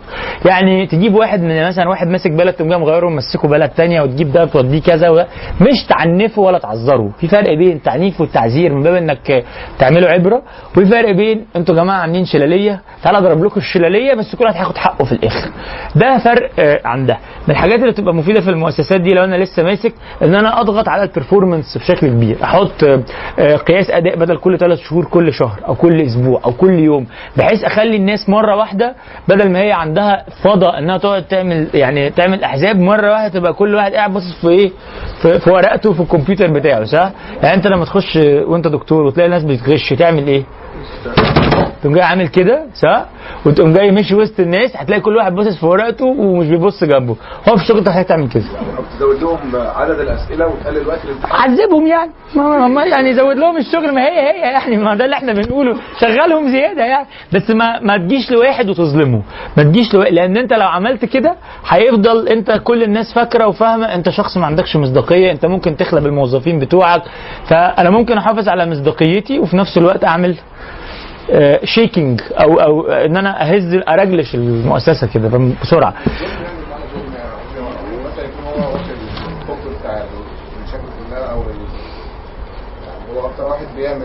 لبسه في الشغل فانت بتعاقبه مثلا؟ لا لا لبسه في الشغل. خلي الشغل يعاقبه. اخطاء صغيرة. صح ما أنا بقول لك في فرق بين ان أنا اعاقب حد.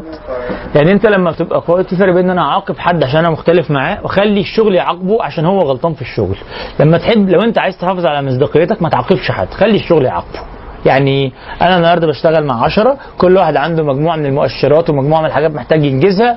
عارف إيه؟ يعني يعني انجزتها انت زي الفل. ما انجزتهاش تبقى المشكلة عندك ها؟ عارف ال- ال- ال- ال- حيث يقول لك كلكم يدخل الجنة إلا من أبى؟ قال لهم من يأبى يا رسول الله؟ قال لهم إيه؟ من اطاعني دخل الجنة ومن عصاني فقد أبى. فيعني هي في الشغل على فكرة ده نظرية في الشغل مريحة جدا. أنا حاطط لك شوية كي بي اوز شوية معايير. أنت حققتها باشا وحبيبي وصاحبي وزي الفل ما حققتهاش أنت اللي جنيت على نفسك وبالتالي أنت سبت الشغل هو اللي يحكم عليه. فاهم؟ عايز أقول لك إيه؟ مش أنت اللي رحت يتقال أصل هو جه ما كانش عاجبه بس ده كان واقف له فاستقصده.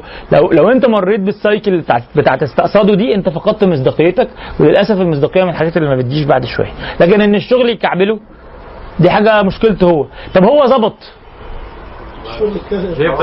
كلنا استفدنا أنا استفدت وهو استفاد والشغل استفاد فانت النهارده ال- اللي بيقود المفروض ما شخصان ما يعملش شخصنه للمشاكل يحول المشاكل من مشاكل شخصيه لمشاكل شغل انت مشكلتك معايا الشغل مش مشكلتك شخصيه أنا مش حاجة بيني وبينك شخصيه لا هل المهم ان القائد حتى المدير حتى الموظف الاختلاف لازم يكون دايما هو الكسبان ولا في حتة من التنازل ممكن إحنا بنشوف الشغل يعني لا هروح اشتغل مش هلاقي كل حاجة أنا عاوزها فلا بد من شوية من التنازل قائد ولا موظف ولا أكيد لازم يبقى في تنازل بس هو يعني هنيجي في حتة كمان شوية ونتكلم على احتياجات الناس.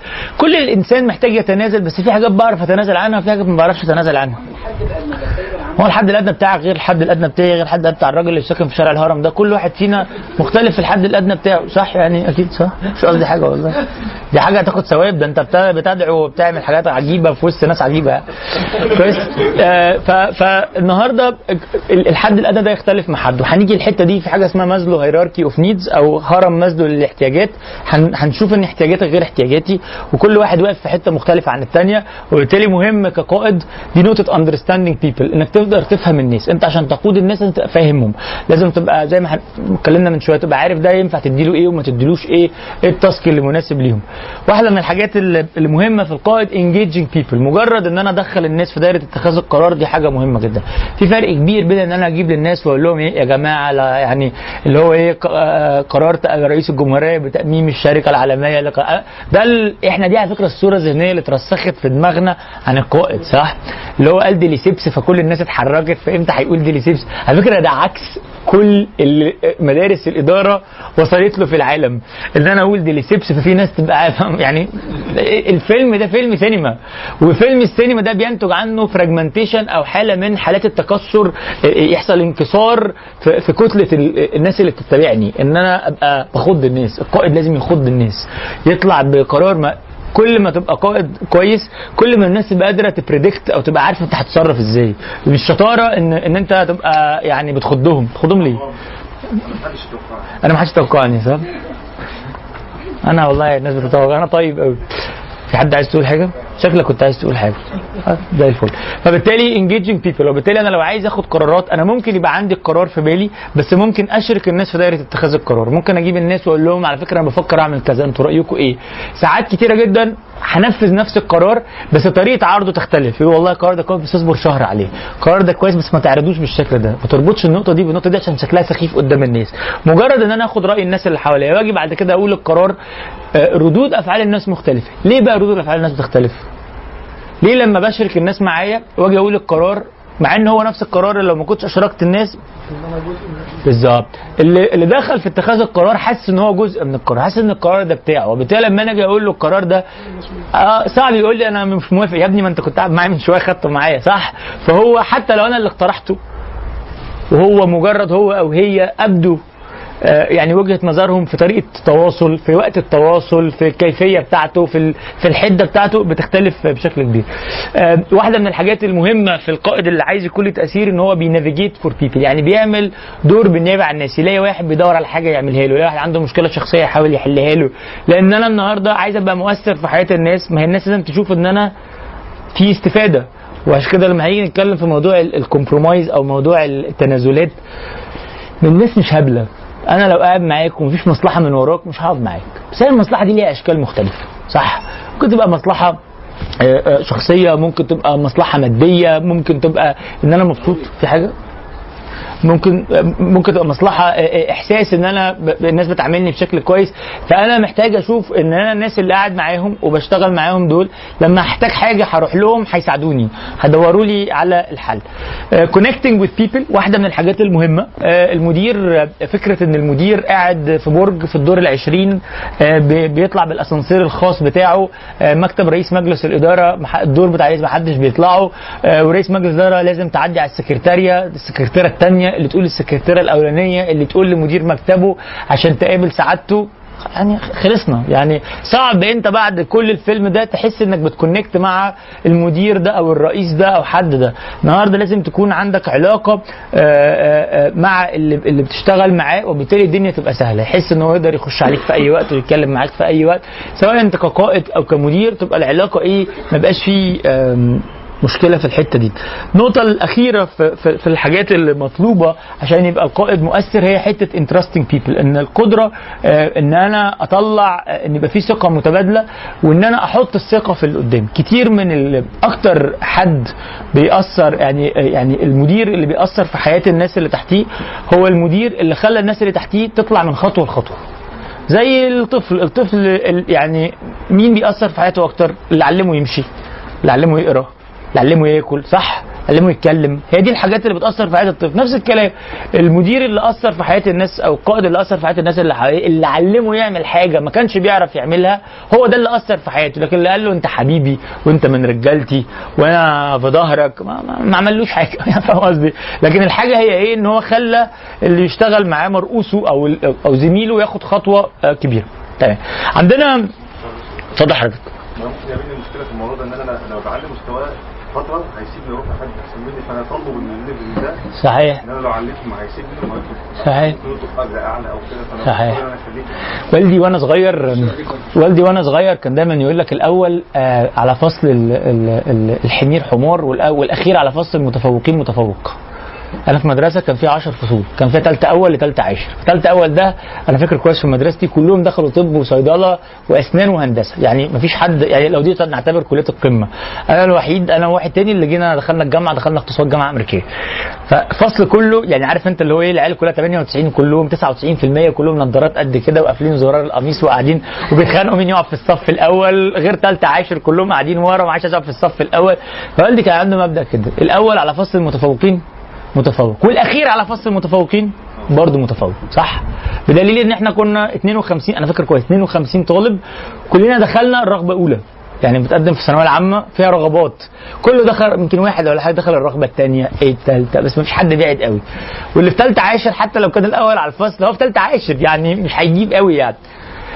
النهارده أنا آه، آه، في organization ال organization دي آه، طبعها إنها تفضل في مكانها وما تتحركش. فساعتها أنا بجيب ناس caliber قليل. صح مستويات قليلة. في الحالة اللي زي كده أنا أجيب الناس 3 4 سنين أخلص وأعمل فيهم سوا وأمشيهم وأجيب ناس تانية غلابه على قدهم ونبتدي معاهم من الأول. ليه؟ لأن أنا لو جبت واحد واقف على مكانه 40 50 سنة أنا هموت وهو هيموت. فاهم أنا عايز أقول لك إيه؟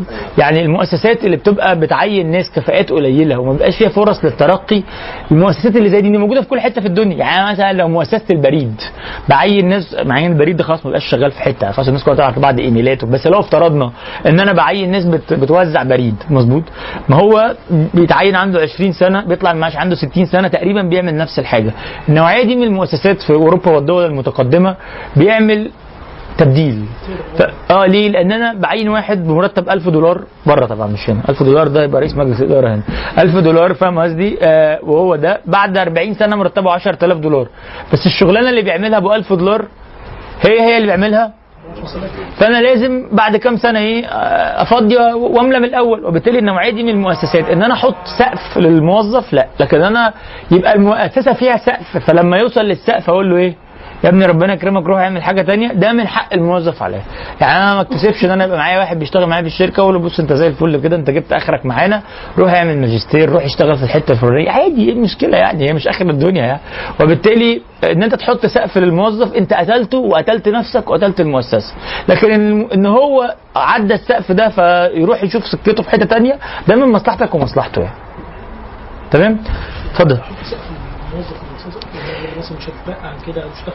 ساعات بتبقى المؤسسة ما بتجيبش. يعني يعني هي المؤسسة اخرها اكتبها كده. يعني قصدي أنا بقول لك يعني هي ده اللي متاح فيه.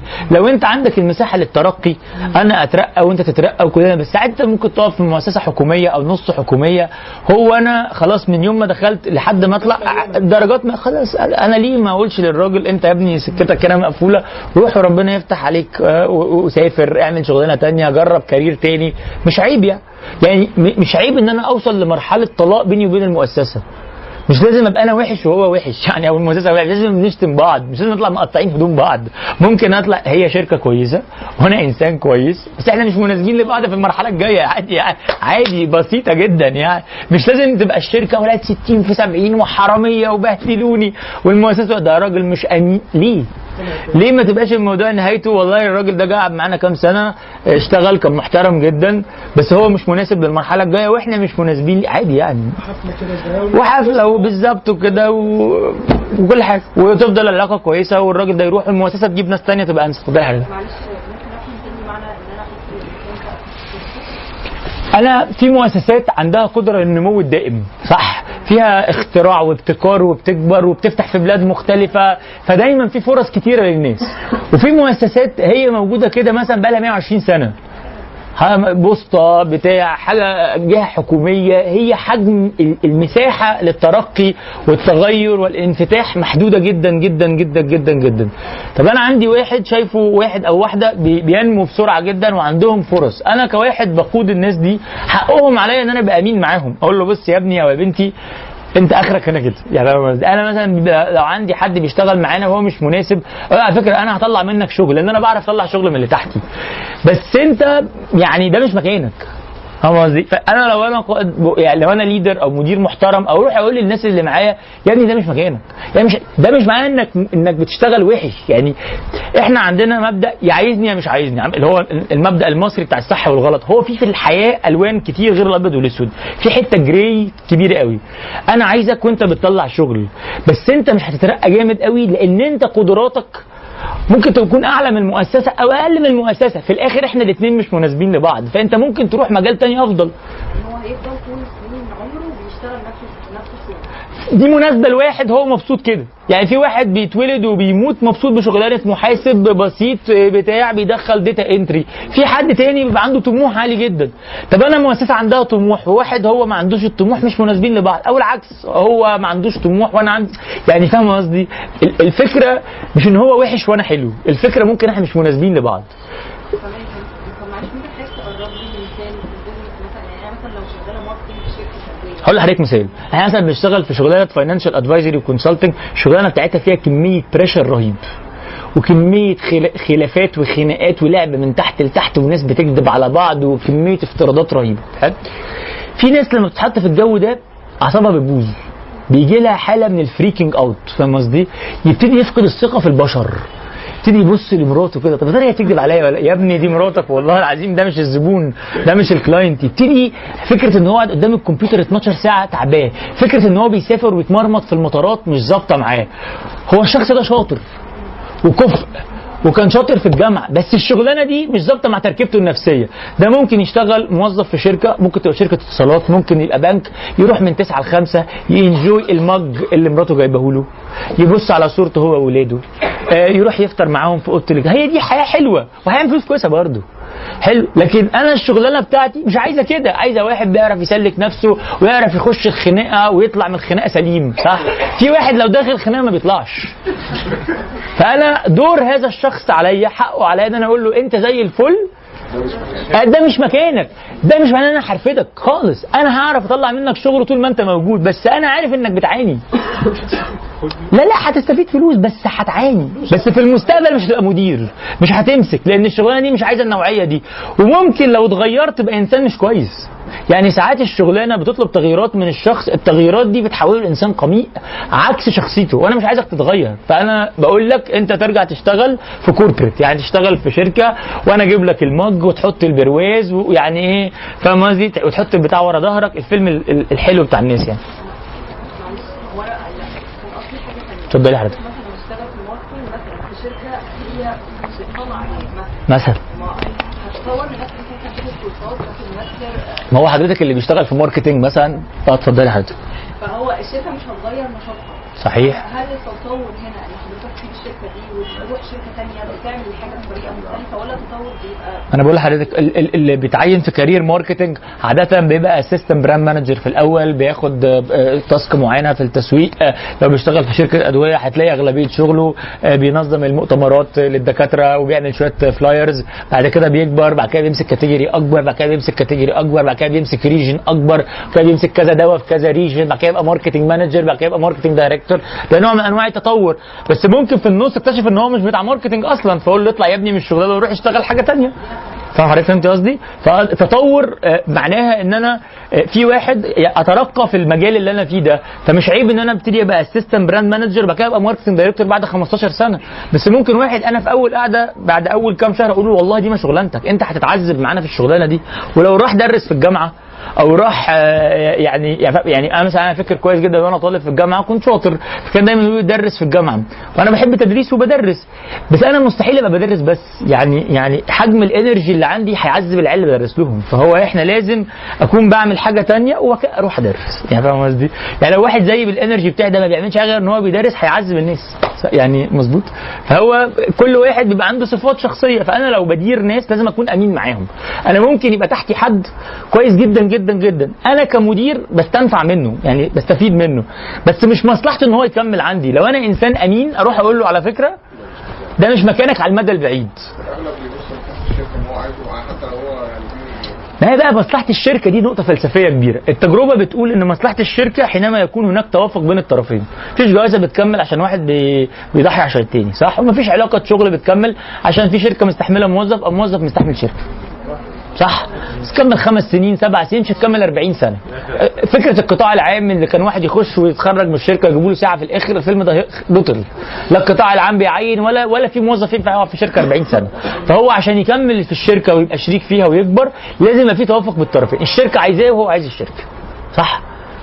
بس طبعا يعني بيقول لك قول أنت كويس بس إحنا طولنا في الحتة دي شويتين. طيب أنا عندي آه، آه، نقطة بتاعت آه، دي واحدة من النقط ال- الرئيسية جدا. النهارده في يعني لو أنا بتكلم على القيادة عندي two extremes عندي extreme بتاع ال boss centered يعني أنا بدير مركز على المدير فهي شخصية المدير هي اللي طاغية اختيارات المدير هي اللي طاغية رغبة المدير هي اللي طاغية أولويات المدير هي اللي طاغية. ال extreme الناحية الثانية ال subordinate centered يعني المرؤوس هو اللي طاغي راحته وحاجته. دول two extremes الشطاره ان إن الواحد يوازن. إن أنت تدي آه، حرية كاملة للي بيشتغل معاك يبدع. ده حاجة جميلة. بس لما بتزيد بتزروت فاهم قصدي؟ وإن أنت تبقى راكب على نافوخه وما بيتنفسش غير لما بيرجع لك هي برده مش حاجة كويسة. وبالتالي التوازن في الحتة دي بيبقى كويس. نفس الكلام لو أنا ببص هل أنا ببص في تقسيمة الشغل؟ ببص من ناحية احتياجات الوظيفة فبيسميها job centered ولا employee centered من ناحية الموظف؟ لو أنا بدير بقسم الشغل وال taskات بالطريقة ال- ال- ال- التركيز على احتياج ال- ال- الشغلانة فالشغلانة محتاجة كده تعالى ندوس على الناس ولا الموظف محتاج كده فتعالى لو أنا آه، بقيت آه، بدور على مصلحة الناس هبقى كوتي موتي في الآخر اللي هو دي تعبانه النهارده ده متضايق أصل ده لسه فكك مع خطيبته أصل ده صحي الصبح ما شربش النسكافيه بتاعه مش هنخلص صح؟ ولو بصيت على الشغل بس ودوست على الموظفين هبص مش هلاقي موظفين فهو تاني جزء من حاجات القيادة إن أنت أو إن أنت توازن بين الاثنين أنا محتاج أخلص شغلانة ومحتاج أحافظ على الموظفين. فالموظفين مهمين والشغلانة مهمة برضه. فلو أنا فضلت واخد صف الموظفين فاهم قصدي؟ وطز في الشغل مش هنلاقي حاجة كلنا في آخر الشهر؟ فبالتالي التوازن مطلوب. دي واحدة من ال slides المهمة وحابب نقف عندها دقيقتين ثلاثة قبل يعني قبل ما نخلص الحتة دي ونخش بعد كده على ال- ال controlling أو التقويم لأن هي حتة صغيرة مش مش كبيرة. أنا عندي آه، matrix 2 في 2 صح آه، ال- ال- الاكس اكسس ده أو ال- معرفش يسموه إيه بالعربي أيوه هو ده. محور رود الفرج ده أو الافقي بتاعك ده. حلو بيقول لك هنا التركيز على ال task على الشغلانة. ال Y axis أو الراسي أكيد صح؟ الرأس شفت؟ أكيد. ده التركيز على العلاقات. برضه بجيب يعني ما لو دي افق الثانية لازم تبقى راسي يعني. حلو. على حسب. بالظبط كده. ده رأسي وده افقي. حلو. لو أنا بتكلم هنا أنا هنا بركز على الشغل جامد جدا وبركز على العلاقات قليل جدا. لو طلعت فوق بركز على الشغل جامد جدا وعلى العلاقات جامد جدا. لو رحت الناحية اللي فوق في الشمال بركز على الش... على العلاقات قوي وبركز على الشغل قليل. لو نزلت تحت بركز على الاثنين قليل. تمام؟ واحدة من الحاجات اللي بيقول لك إن القيادة فيها life cycle لو أنت بتقود شوية ناس بداية من نقطة وبتخلص في نقطة فلازم تعدي معاهم كده إيه؟ بال... بالطلعة دي. تبتدي معاهم بتركيز كامل على الشغل علاقات شخصية على جنب. انت زعلان؟ ده ألف سلامة حبيبي. مش لازم بقى تقعد تحكي لي قصة حياتك بقى وبتاع. انت لسه جاي الشركة يعني مثلا أنت من امبارح يعني. آه فين التاسكات؟ هتسلم إمتى؟ خلينا خلينا نبني العلاقة على الأساس. إحنا مش جايين نناسب بعض إحنا جايين إيه؟ نشتغل.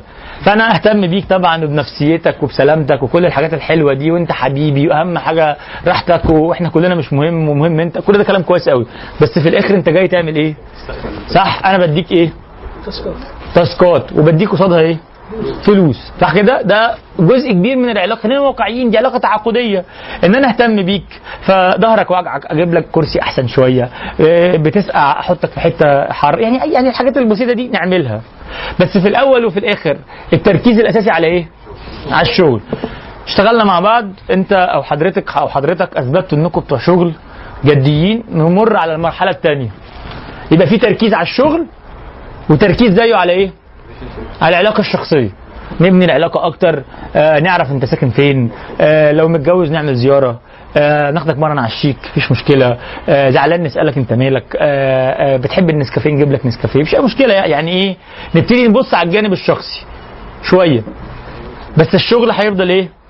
شغل. ليه؟ إحنا بنرسخ فكرة حضرتك جاي الشغل مش جاي النادي.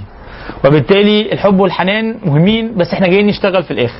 الراجل أو الست كملوا معانا فترة طويلة عدى سنة سنتين مركزين في الشغل. نبتدي نروح لإيه؟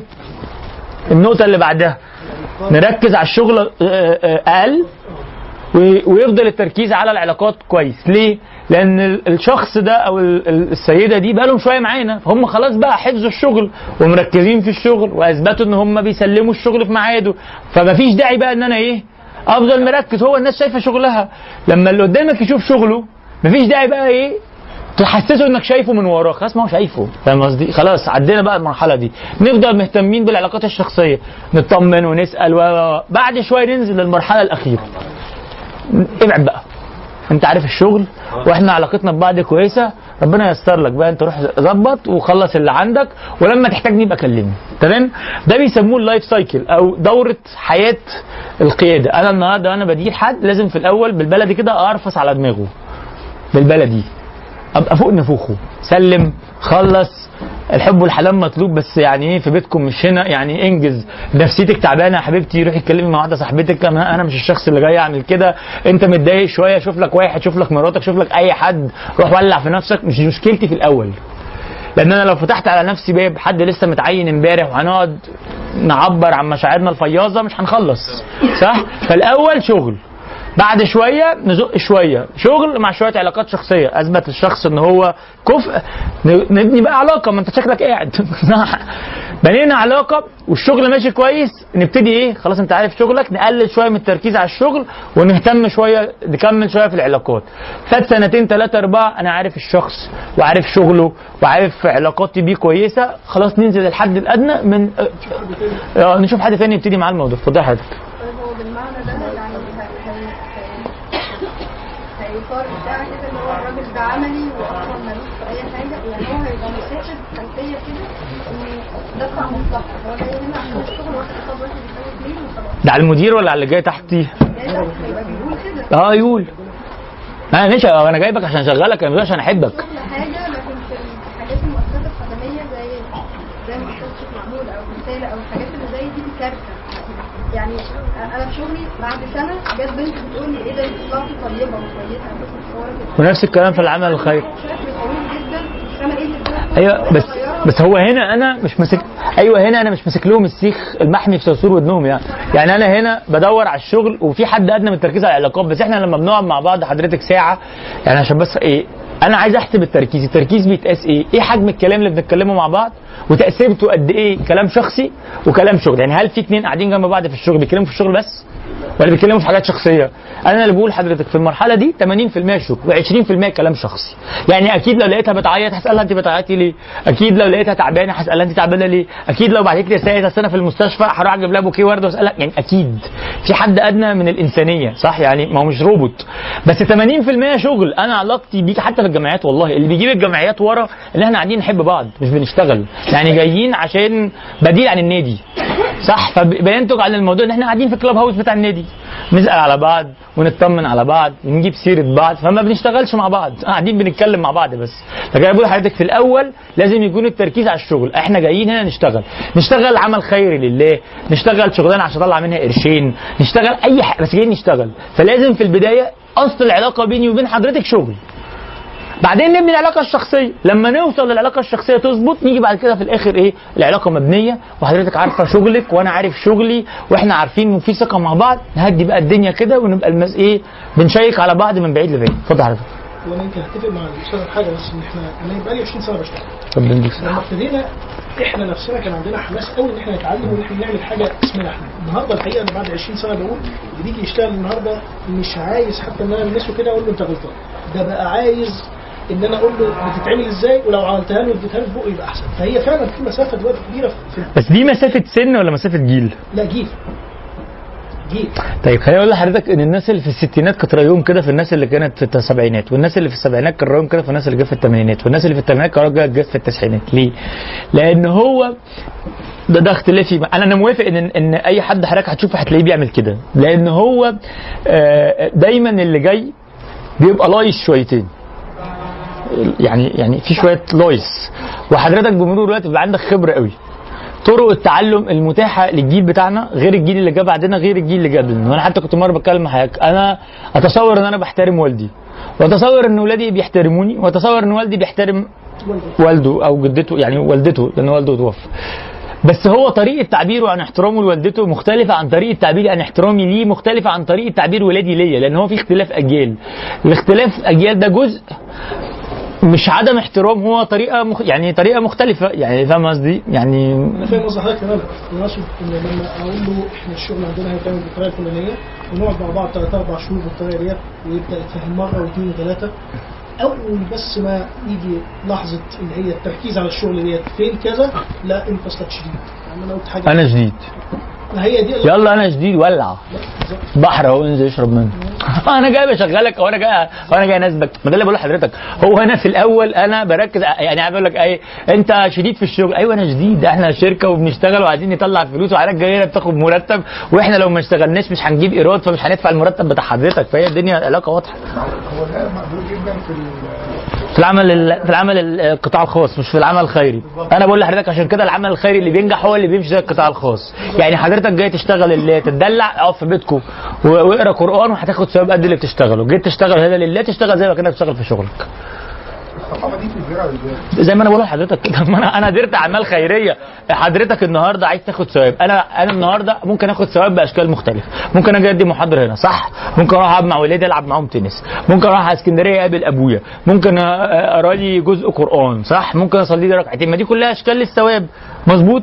البني آدم ال serious الجد بيجد في كل حاجة حضرتك جد في شغلك جاي تعمل عمل خيري اعمله بجديه يعني أنا النهارده جاي أدي حضرتك محاضرة صح؟ مش محضر material وموزعها عليك.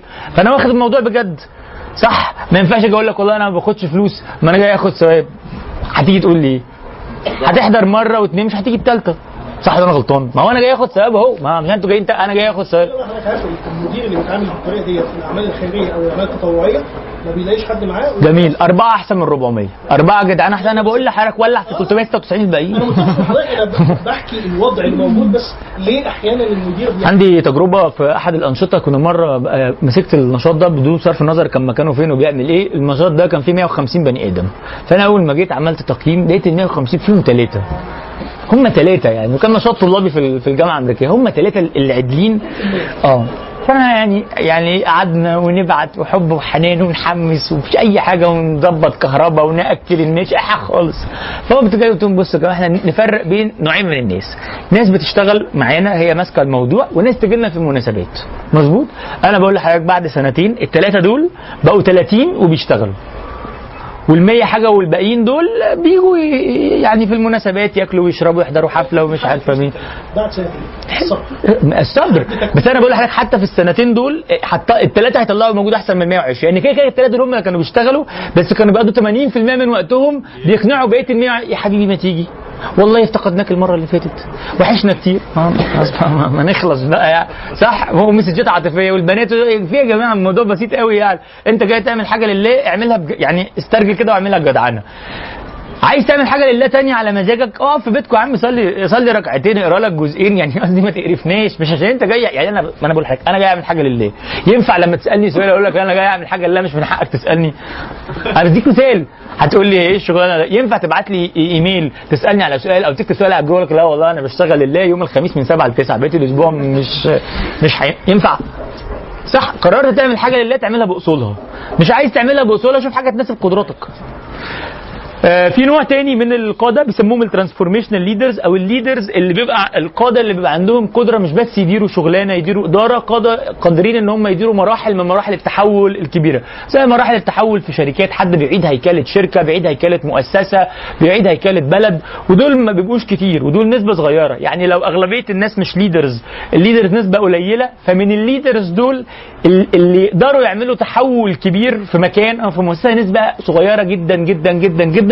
عشان كده ما هماش كتير. راجل زي جاك ويلش اللي عمل تحول في جنرال الكتريك في الثمانينات I think جزء من السبعينات I think ده ده transformational leader قلب الشركة. صحيح لبست في الحيط بعد ما مشي بس يعني قلبها برضه. يعني في نوع من أنواع ال leaders مش هنقف عنده كتير اللي بيسموه coaching leaders ال coaching leader ده leader قائد أغلبية يعني تركيزه في القيادة مبني على فكرة إن أنا coach الناس أوجه الناس إن أنا آه، أقعد مع الواحد أبذل وقت أطول في شرح الحاجة ليه. دي ناس دي دي, دي نوعية ودي بتناسب نوعية من الشخصيات ونوعية من ال task ات مش بالضرورة كل الناس.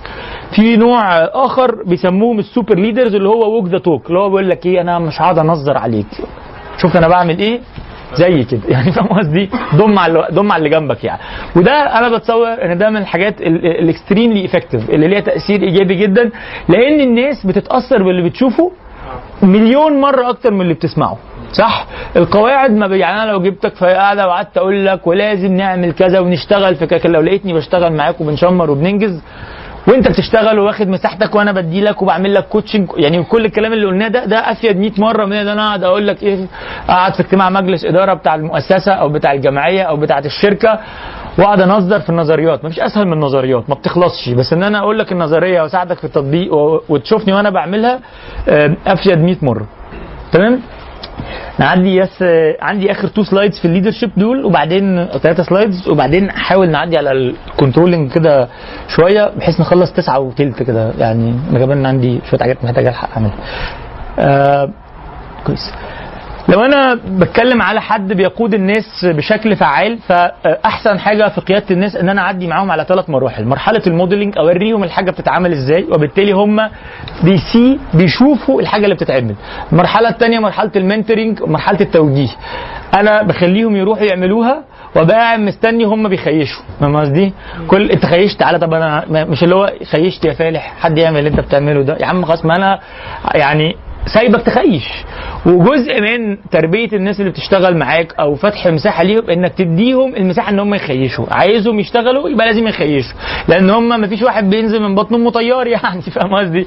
ما فيش واحد بينزل سواق ما فيش واحد بينزل آه، دكتور. يعني لازم تعدي بمراحل. فأنا وريتك الحاجة عملت لها modeling يعني وريتها لك.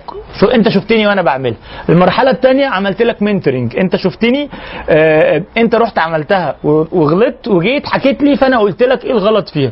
المرحلة الثالثة teaching إن أنا أسيبك بقى تشتغل وأحط لك شوية الإيه النظريات العامة وأنا عارف إنك فاهم قصدي فبتشتغل معاه.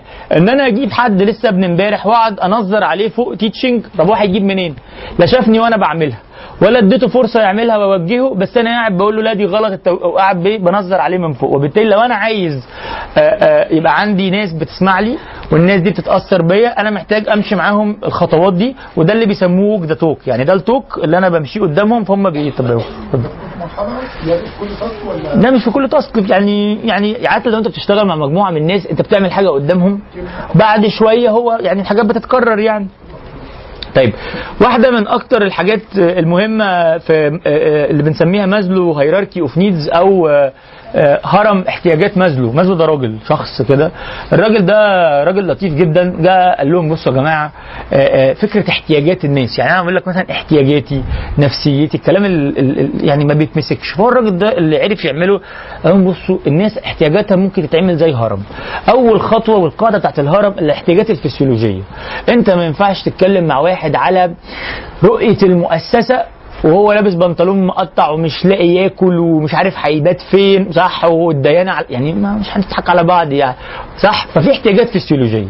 المأكل والمشرب والمسكن الحاجات البسيطة دي. وبالتالي ما ينفعش تجيب ناس فقراء قوي وتكلموا مع الأحلام البعيدة صح؟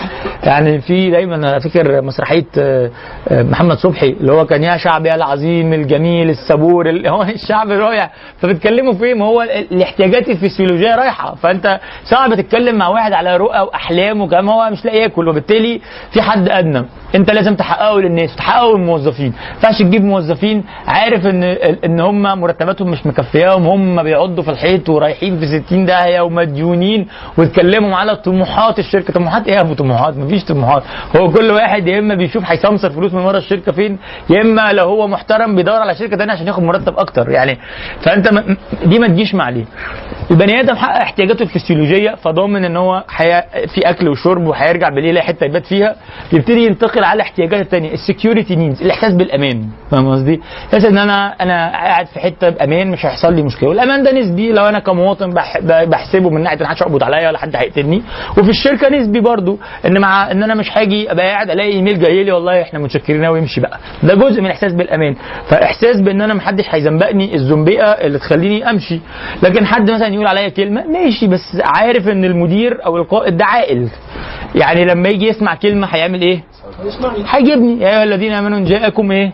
فاسق بنبأ فتبينوا. بس في ناس لما بيجي لهم فاسق بيعمل إيه؟ بياخد decision على طول. لا ماشي. فأنا عشان أحس بالأمان عايز أطمن إن الراجل ده أول ما يسمع كلمة هيناديني. انت قلت كده ليه؟ أو أنت قلت كده ليه؟ طب الكلام يعني ده فرق. العدل جزء بالتاكيد يعني ممكن I think العدل توصيف مهم بتطبيقاته بقى على مستوى المجتمع أو على مستوى ال- الأشخاص. حسيت بالأمان في المكان اللي أنا فيه أبتدي أبص على الاحتياجات الاجتماعية. أنا عايز أحس إن أنا جزء من المجتمع مش منبوذ الناس بتقبلني صح؟ عشان كده أنت أول ما تجيب مثلا حد في شركة على سبيل المثال شركة كلها مش محجبات وجبت واحدة محجبة. في الأول ما بتكلمكش على الكلام ده كل همها إيه؟ أنا عايزه مرتبي آه عايزه كذا آه شوية كده تطمن تبتدي تفكر إيه آه، آه، آه، يعني أنا في أمان. بعد كده تقول لك هو أنا حاسة ان أنا مش جوه الكوميونتي صح؟ ما بتقولهاش أول يوم ولا أول أسبوع ولا أول شهر وممكن ولا أول ست شهور. ليه؟ لأن هي احتياجاتها تدريجية هي خلصت اللي هل هي كانت كدابة؟ هي كانت شايفة من لا هي ده الكلام ما جاش على دماغها. احتياجاتها ما خلتهاش تحس بال social needs الاحتياج الاجتماعي. لما هي بعد سنة ابتدت تحس إن هي أكلها واكل يعني مرتبها في أمان محدش هيزنبقها ابتدت عايزة ال need الجديدة بقى الاحتياج الجديد إيه؟ أنا عايز أحس إن أنا جزء من المجتمع. صح؟ ده طبيعي. ابتديت أحس إن أنا جزء من المجتمع. في ناس شبهي الناس اللي شبهي محتر... الناس بتحترمهم الناس متقبلاهم. أنا كده عايز أبتدي بقى إيه؟ عايز أحس بال self-esteem يعني أحس بنفسي. فعايز إيه؟ آه، أشتغل عايز أشتغل عايز ألاقي نفسي. حد بيعمل لي reward بيكافئني آه، بيجي في اجتماع ويقول فلان أنجز يجي في اجتماع ويقول ده لا. صح ابتدي أحس بتاع بعدين أبتدي خلصت ده بقيت بتكافئ وباخد حاجات كويسة وبمسك حاجات ابتدي أحقق ذاتي وذكرياتي بقى. self ال actualization ال level الأخير level الوحش. إن أنا عايز آه، يعني أحس بال أحس بنفسي صح؟ ده مش بغرور. ده أحس إن أنا مشبع. بالت... آه، التقدير ده ال esteem ده الرابع. أنا حسيت بالتقدير. تحقيق الذات أيوه ذاتي وذكرياتي. أنا بقول لك هو أحس إن أنا إيه حد يعني حد كده فاهم ال... أيوه بتشاور عليا أو هم أو أنا بشاور عليهم في الآخر حسب أنت تشوفها إزاي. أحس إن أنا حاجة يعني صح؟ دي نقطة مهمة. أحس إن أنا في مكان آه، آه، يعني مثلا يعني نعم؟ قيمة معينة. في قيمة معينة. يعني مثلا كتير من أصدقائي اللي بيشتغلوا في شركات بتبيع شوكولاتة. أول ما كان يشتغل في شركة بتبيع شوكولاتة يا مبسوط بقى إن هو بيبيع شوكولاتة. صح؟ حلو. يجي بعد 15 سنه يقعد معاك أنا مش حاسس إن أنا بعمل حاجة للمجتمع. اعرف إن هو خلص في ليفل الوحش هو فلوس اتعكم جوه الشركة مش قلقان. صح؟ اجتماعيا مقبول ورابط ومولف على الشركة. الشركة بتقدره. فابتدى يسأل الأسئلة إيه؟ الكبيرة. الوجودية بتاعت هل أنا بعمل الحاجة المفيدة؟ هل أنا بخدم البشرية بهذا الكلام؟ صح؟ لما يقول لك الكلام ده فأنت تعرف إن هو بيقبض كويس ومبسوط ومديره مظبطه صح كده؟ إحنا البشر كلهم بيفكروا كده. صعب واحد يكلمك على تحقيق ذاته وهو عليه قسط يدفع بكرة وال credit card مقفول ومش ع- صح؟ ده دايما هتلاقيه في الأول. فاحنا كلنا كده. طبعا في في اختلافات بين بعض الأشخاص على على ال- الأهمية النسبية لكل مرحلة. لكن في الآخر هي كلنا بنترقى في هذا الهرم وشطارتك ك leader إنك تاخد الناس معاك وأنت طالع وتبقى عارف هم في أي مرحلة. فلما يجي آه، آه، آه، واحد أو واحدة كانوا هيموتوا عشان يخشوا الشركة بعد سنة يقعد معاك يكلمك على احتياجاته الاجتماعية ما تقولش يعني ده أنت ابن امبارح كنت بتبوس ايدينا عشان تدخلنا. لأ هو أنت عديت معاه مرحلتين هو في المرحلة الثالثة. لازم تساعده لتحقيق الكلام ده وإلا الشخص ده هيمشي. حضرتك عندك سؤال؟ حضرتك تقول إن يعني ده عند عند الكل آه، في تفاوت بسيط بس في في بنشوف نماذج يمكن مش كتير بس لا فعلا بيسأل الاسئله الكتيره دي وعنده استعداد مثلا يسيب شغلانة. الناس دي حلوة بس متعبة. يعني أنا بقى خليني أقول لحضرتك عشان أنا عدى عليا الناس دي كتير. يعني ودي بتبقى أرزاق. الناس دي حلوة بس متعبة. يعني الناس اللي هي بتاعت الأسئلة الوجودية اللي أنا بسميها بتفكر في التفكير. الناس دي ساعات بتبقى آه، يعني نعمه وساعات بتبقى نقمة على نفسها وعلى المؤسسة بتاعتها. تمام؟ فالناس دي كده تسيبها تقعد مع نفسها تاخد دش سخن وتشرب كوباية قهوة وتجيب لك الخلاصة. هل هي حاسة إنها بتحقق ذاتها معاك؟ أهلا وسهلا ما بتحققش ذاتها سيبهم يحققوا ذاتهم بعيد عنك. لأن الناس دي بتبقى بتبرم كتير وبتجيب صداع. فأنت دورك إنك تقول له المكان بيعمل إيه وهو إيه المتاح؟ وهو يقرر هيعرف يحقق ذاته وذكرياته عندك ولا مش هيعرف يحقق ذاته وذكرياته عندك؟ لكن إحنا نصحى كل يوم الصبح نبتدي نتكلم في الأسئلة الوجودية وهل إحنا بنفيد المجتمع ولا لأ؟ هو دي جميل بس نعملها مرة كل ست اشهر مرة كل ثلاث اشهر مرة وإحنا مخلصين وقاعدين مش عارفين نعمل حاجة لكن كل يوم الصبح صعب صح؟ يعني ال- الهري ده بيبقى زيادة. فالناس دي جميلة جدا بس الناس دي هي من الأول كده لازم تت... يعني لو جالك واحد كذا مرة يسألك السؤال ده حط قدام السؤال ال multiple choice اختيار yes or no قول بص يا ابن الناس إحنا بنعمل كذا كذا كذا أنت زي الفل تقعد يومين كده تاخد دش سخن وترجع تقول لي أنت عايز إيه. لكن أنا ما أقدرش أجاوب السؤال ده كل يوم صح؟ لكن لو حد قعد 15 سنة 10 سنين وجا كلمك في الموضوع ده ماشي لكن كل يوم الصبح صعب. وأنا عارف الناس دي. الناس دي بقى لما بتبقى مقتنعة بالمؤسسة بتبقى زي الفل. ومية مية. لو مش مقتنع بتعذبك وتعذب الناس كلها. انت مش هتعرف تقنعها لأن الناس دي هي ما ما حدش بيقنعها غير نفسها.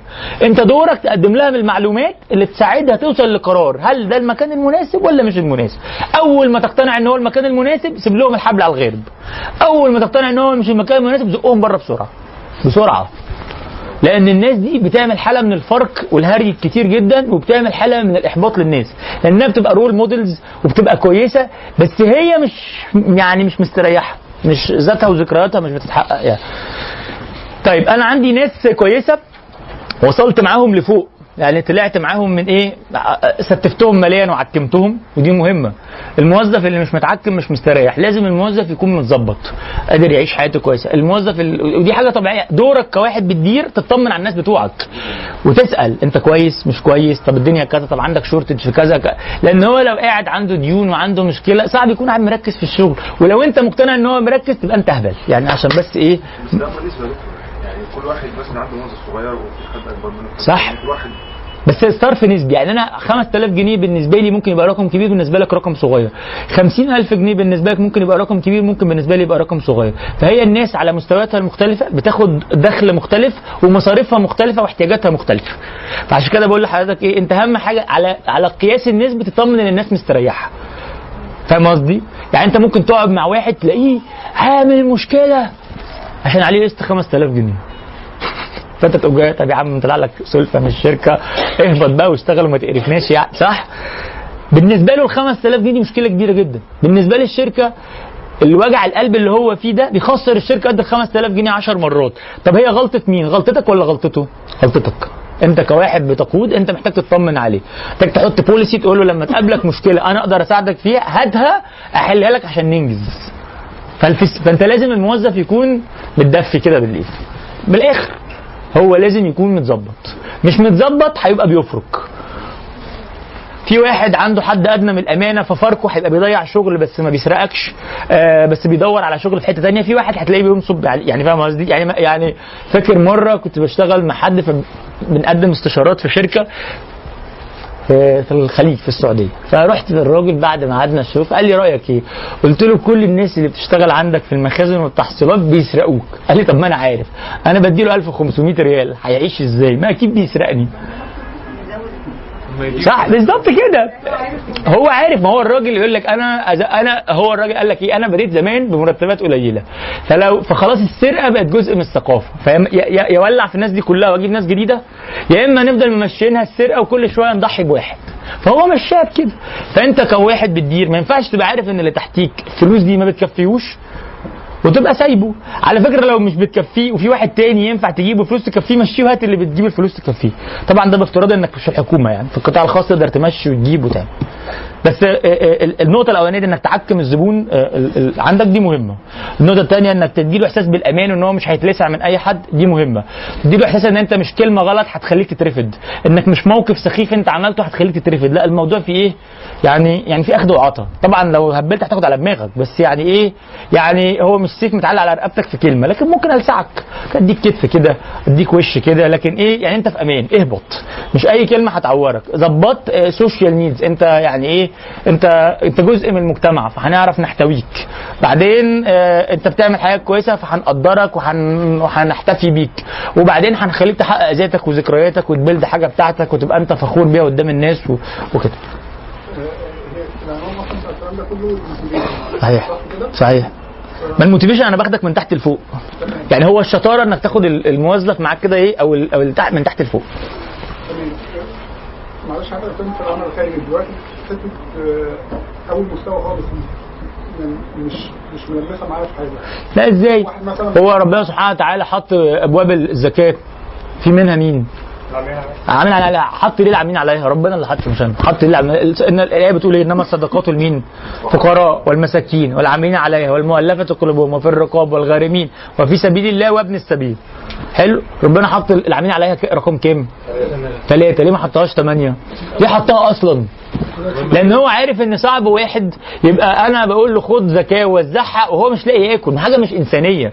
نفس الكلام ده لو ده في الزكاة ده ما بالك في الشغل صعب واحد يبقى بيحصل فلوس وبيعمل مع عميل وبيعمل وهو مش لاقي ياكل وعليه اقساط ومتبهدل وهيتاع وامه في المستشفى مش عارفه خلي بالك إحنا بنقابل الحاجات دي في الحياة. ففي العمل الخير نفس الكلام. والله في حاجات كتير في العمل الخيري عندنا محتاجة تتظبط في مفاهيم أصلا طبعا. أنا في العمل الخيري لما ألاقي واحد آه، بيشغل على الزكاة ومش لاقي شغلانة طب ما أشغله معايا وأديله بتاع وأنا شرعا من حقي إن أنا آخد جزء من الزكاة أستقطعه للعاملين عليا. ما ده حقي. لكن أنا ليه بنسمع عن تجاوزات مالية في العمل الخيري؟ لأن في ناس عينيها زيغه يعني ماليا مش منضبطة. بس في ناس محتاجة ومش لاقية. وأنت ما بتديهاش فلا هو ربنا إداك باب من أبواب الزكاة ثمانيه تديهم للعاملين عليها. وقال لك وفي أصول وشروط قواعد للصرف الكلام ده. فلا أنا حتى في العمل الخيري في physiological needs في العمل في الزكاة العمل أول حاجة بتستقطع. مظبوط. زي ما بكلمك حتى من أبواب يعني وده نقطة مهمة. ومؤخرا آه، آه، رسوا على إن الحد آه، يعني الحد الرقم المناسب 10% من من قيمة الزكوات تطلع للعاملين عليها. ده اللي هي اللي هي بيسموها في المؤسسات المصاريف الإدارية بتاعت المؤسسة اللي هي مصاريف الم- المرتبات والمصاريف الإدارية. فهو في العمل الخيري أنا ما أقدرش أطلب من حد آه، اديله زكاتي وأطلع له فلوس وهو يعني مش ليا. ده أنت حتى لما يعني حتى في يعني لما تكون أنت حتى بتطلع زكاتك وحد من الشركة عندك بيطلع لازم ياخد شوية منها يعني. لما حد يجيب لك شيك كبير لازم تديله قرشين ده حتى عرف الشغل كده. يعني فاهم قصدي؟ يعني سميها بقى حلاوة الشغلانة. سميها سميها زي ما تسميها. طبعا أنت مش بتزكي على موظف بس قصدي يعني يعني إيه لازم كلنا ناكل مع بعض. هي هي الأصول كده. لا مش ولا صدق برضو. يعني العلاقه العلاقة بيني وبين ال... بين الشركة والموظف بتبقى علاقة صداقات. أنا بشوفها هي علاقة إيه؟ مصلحة مشتركة. أنا الصداقات والزكوات يعني أنت لو عندك موظف بيقبض مرتب كويس أنت مش هو لا يجوز عليه لا الصدقة ولا الزكاة. آه، آه، بس قصدي هو هو معاه فلوس راكب عربية زيك؟ آه، بالظبط. أنت بتديله فلوس من باب إن إحنا بنعمل السبوبة مع بعض. بنشارك ال... بنشارك الاب أيوه ده مش صداقات فاهم قصدي ده جزء بينزل في البونص بتاع الشركة. أنت جبت لي حصلت لي مبلغ معين؟ آه خد. فهو الراجل يبقى حاسس إيه؟ أنا أنت كسبان وأنا كسبان. فهي بقول لك الأصول في الحتة دي كده. والعمل الخيري بتصور اللي بيمشي صح بيمشي كده. للأسف إحنا لما تبص العمل الخيري عندنا على الرغم من الوازع الديني إلا إن إدارته سيئة. لما تبص العمل الخيري اللي بيحصل في أوروبا وأمريكا تلاقيه ماشي أحسن مننا 100 مرة. لأن هو ماشي بيعامل الناس إن هم بني آدمين وبيديهم incentive زي البني آدمين. طيب أنا عندي آه آه، آه، كم حاجة كده هنا. عندي لو أنا باخد الناس من تحت لفوق آه، بوصل ساعات لمرحلة فوق آه، آه، ببتدي بيبقى صعب إن أنا خلاص الواحد لزق في شغلانته ومش عارف أشغله. ففي شوية tools كده أو وسائل أنا أقدر أستخدمها كواحد بيشتغل. ال job rotation واحدة منهم. ألففه على إدارات مختلفة فيغير. ساعات في حد بيبقى قاعد في إدارة زهق بقى قاعد في المشتريات بقى له خمس سنين قاعد في التحصيل بقى له 10 سنين زهق اتخنق. فال job rotation بيفيد. من ناحية الموظف بيغير بيجت motivated بيتعرف على ناس تانية بيشوف وجهات نظر تانية. ال job enlargement دي حاجة كويسة. ألاقي واحد بيعمل حاجة أكبر له الشغلانة. يعني حضرتك كنت بتتكلمي على التسويق في شركة أدوية. ال job enlargement دي أنت بتشتغل على برا... على دواء أديك دوايين. بتعمل حاجة أديك حاجتين. ده حاجة. ال job enrichment ده نوع تاني. إن أنا حضرتك بتعمل حاجة أخليك تعملها بمستوى أكبر. كنت بتاخد مثلا decision بتمضي على شيكات لحد 50000 أنا هخليك تمضي شيكات لحد 100000 كنت فاهم قصدي enrich الشغلانة وأكبر من صلاحياتك. وده اللي بيفرق بين ال dissatisfaction وال satisfaction بين موظف مش مبسوط ومتضايق وقرفان وبين واحد راضي. اللي راضي هتلاقي عنده مساحة للنمو عنده مساحة لأن هو عارف إن هو لو حقق إنجاز آه الناس هتقول إن هو ده الإنجاز بتاعه مش مديره هياخده وينساه عارف إن هو آه في سبوبة للشركة أنا هاخد سبوبة السبوبة لازم تكون مشتركة. فهي المؤسسات نوع من الاثنين يا سبوبة مشتركة يا اللي فوق بياخد كل حاجة وكلنا ما بناخدش حاجة مفيش في النص. فهو آه، أنت حسب ما بتبني المؤسسة آه، على إيه. تمام؟ آخر حاجة في النقطة دي قبل ما نعدي كده الاورجنايزنج في الربع ساعة وهي ما تاخدش أكتر من كده. controlling آه آسف. واحدة من أكبر ال- النقاط الرئيسية في الكلام على ال- ال motivation بتاع الناس أو تحميس الناس وتحفيزهم. في مبدأ أنا بحفز الناس بالفلوس صح؟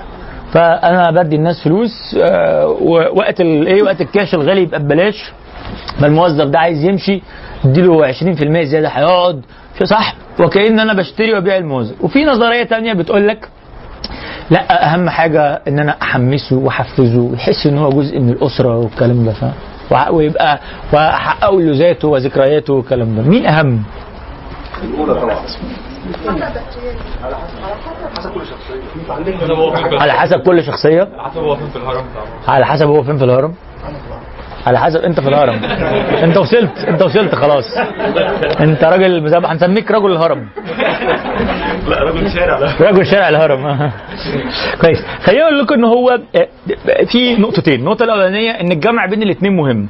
مهما كان عندي حد لويال أو عنده آه، يعني ولاء للمؤسسة بس أنا قاعد ما بديلوش فلوس وبقول له أنت المؤسسة مبنية عليك وإحنا بنحبك وأنت أهم مش هتاخد فلوس في الآخر. ما هيخ... يعني بعد مرحلة بلاش مصر كويسة. سيب مصر. طلع لنا مصر من القيادة ولا خلينا في ال... خلينا في القيادة نفسها. ففي نقطة بتبقى مشكلة إن ال- ال- ال- الجزء المادي مهم. آه، الحب والحنان مطلوب بس الجزء المادي هيفضل مهم.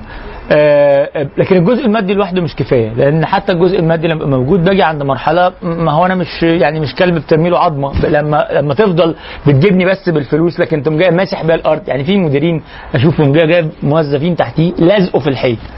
وبعدين صرف له بونص. هو يعني فاهم تحس ان هو بيبسطهم يعني.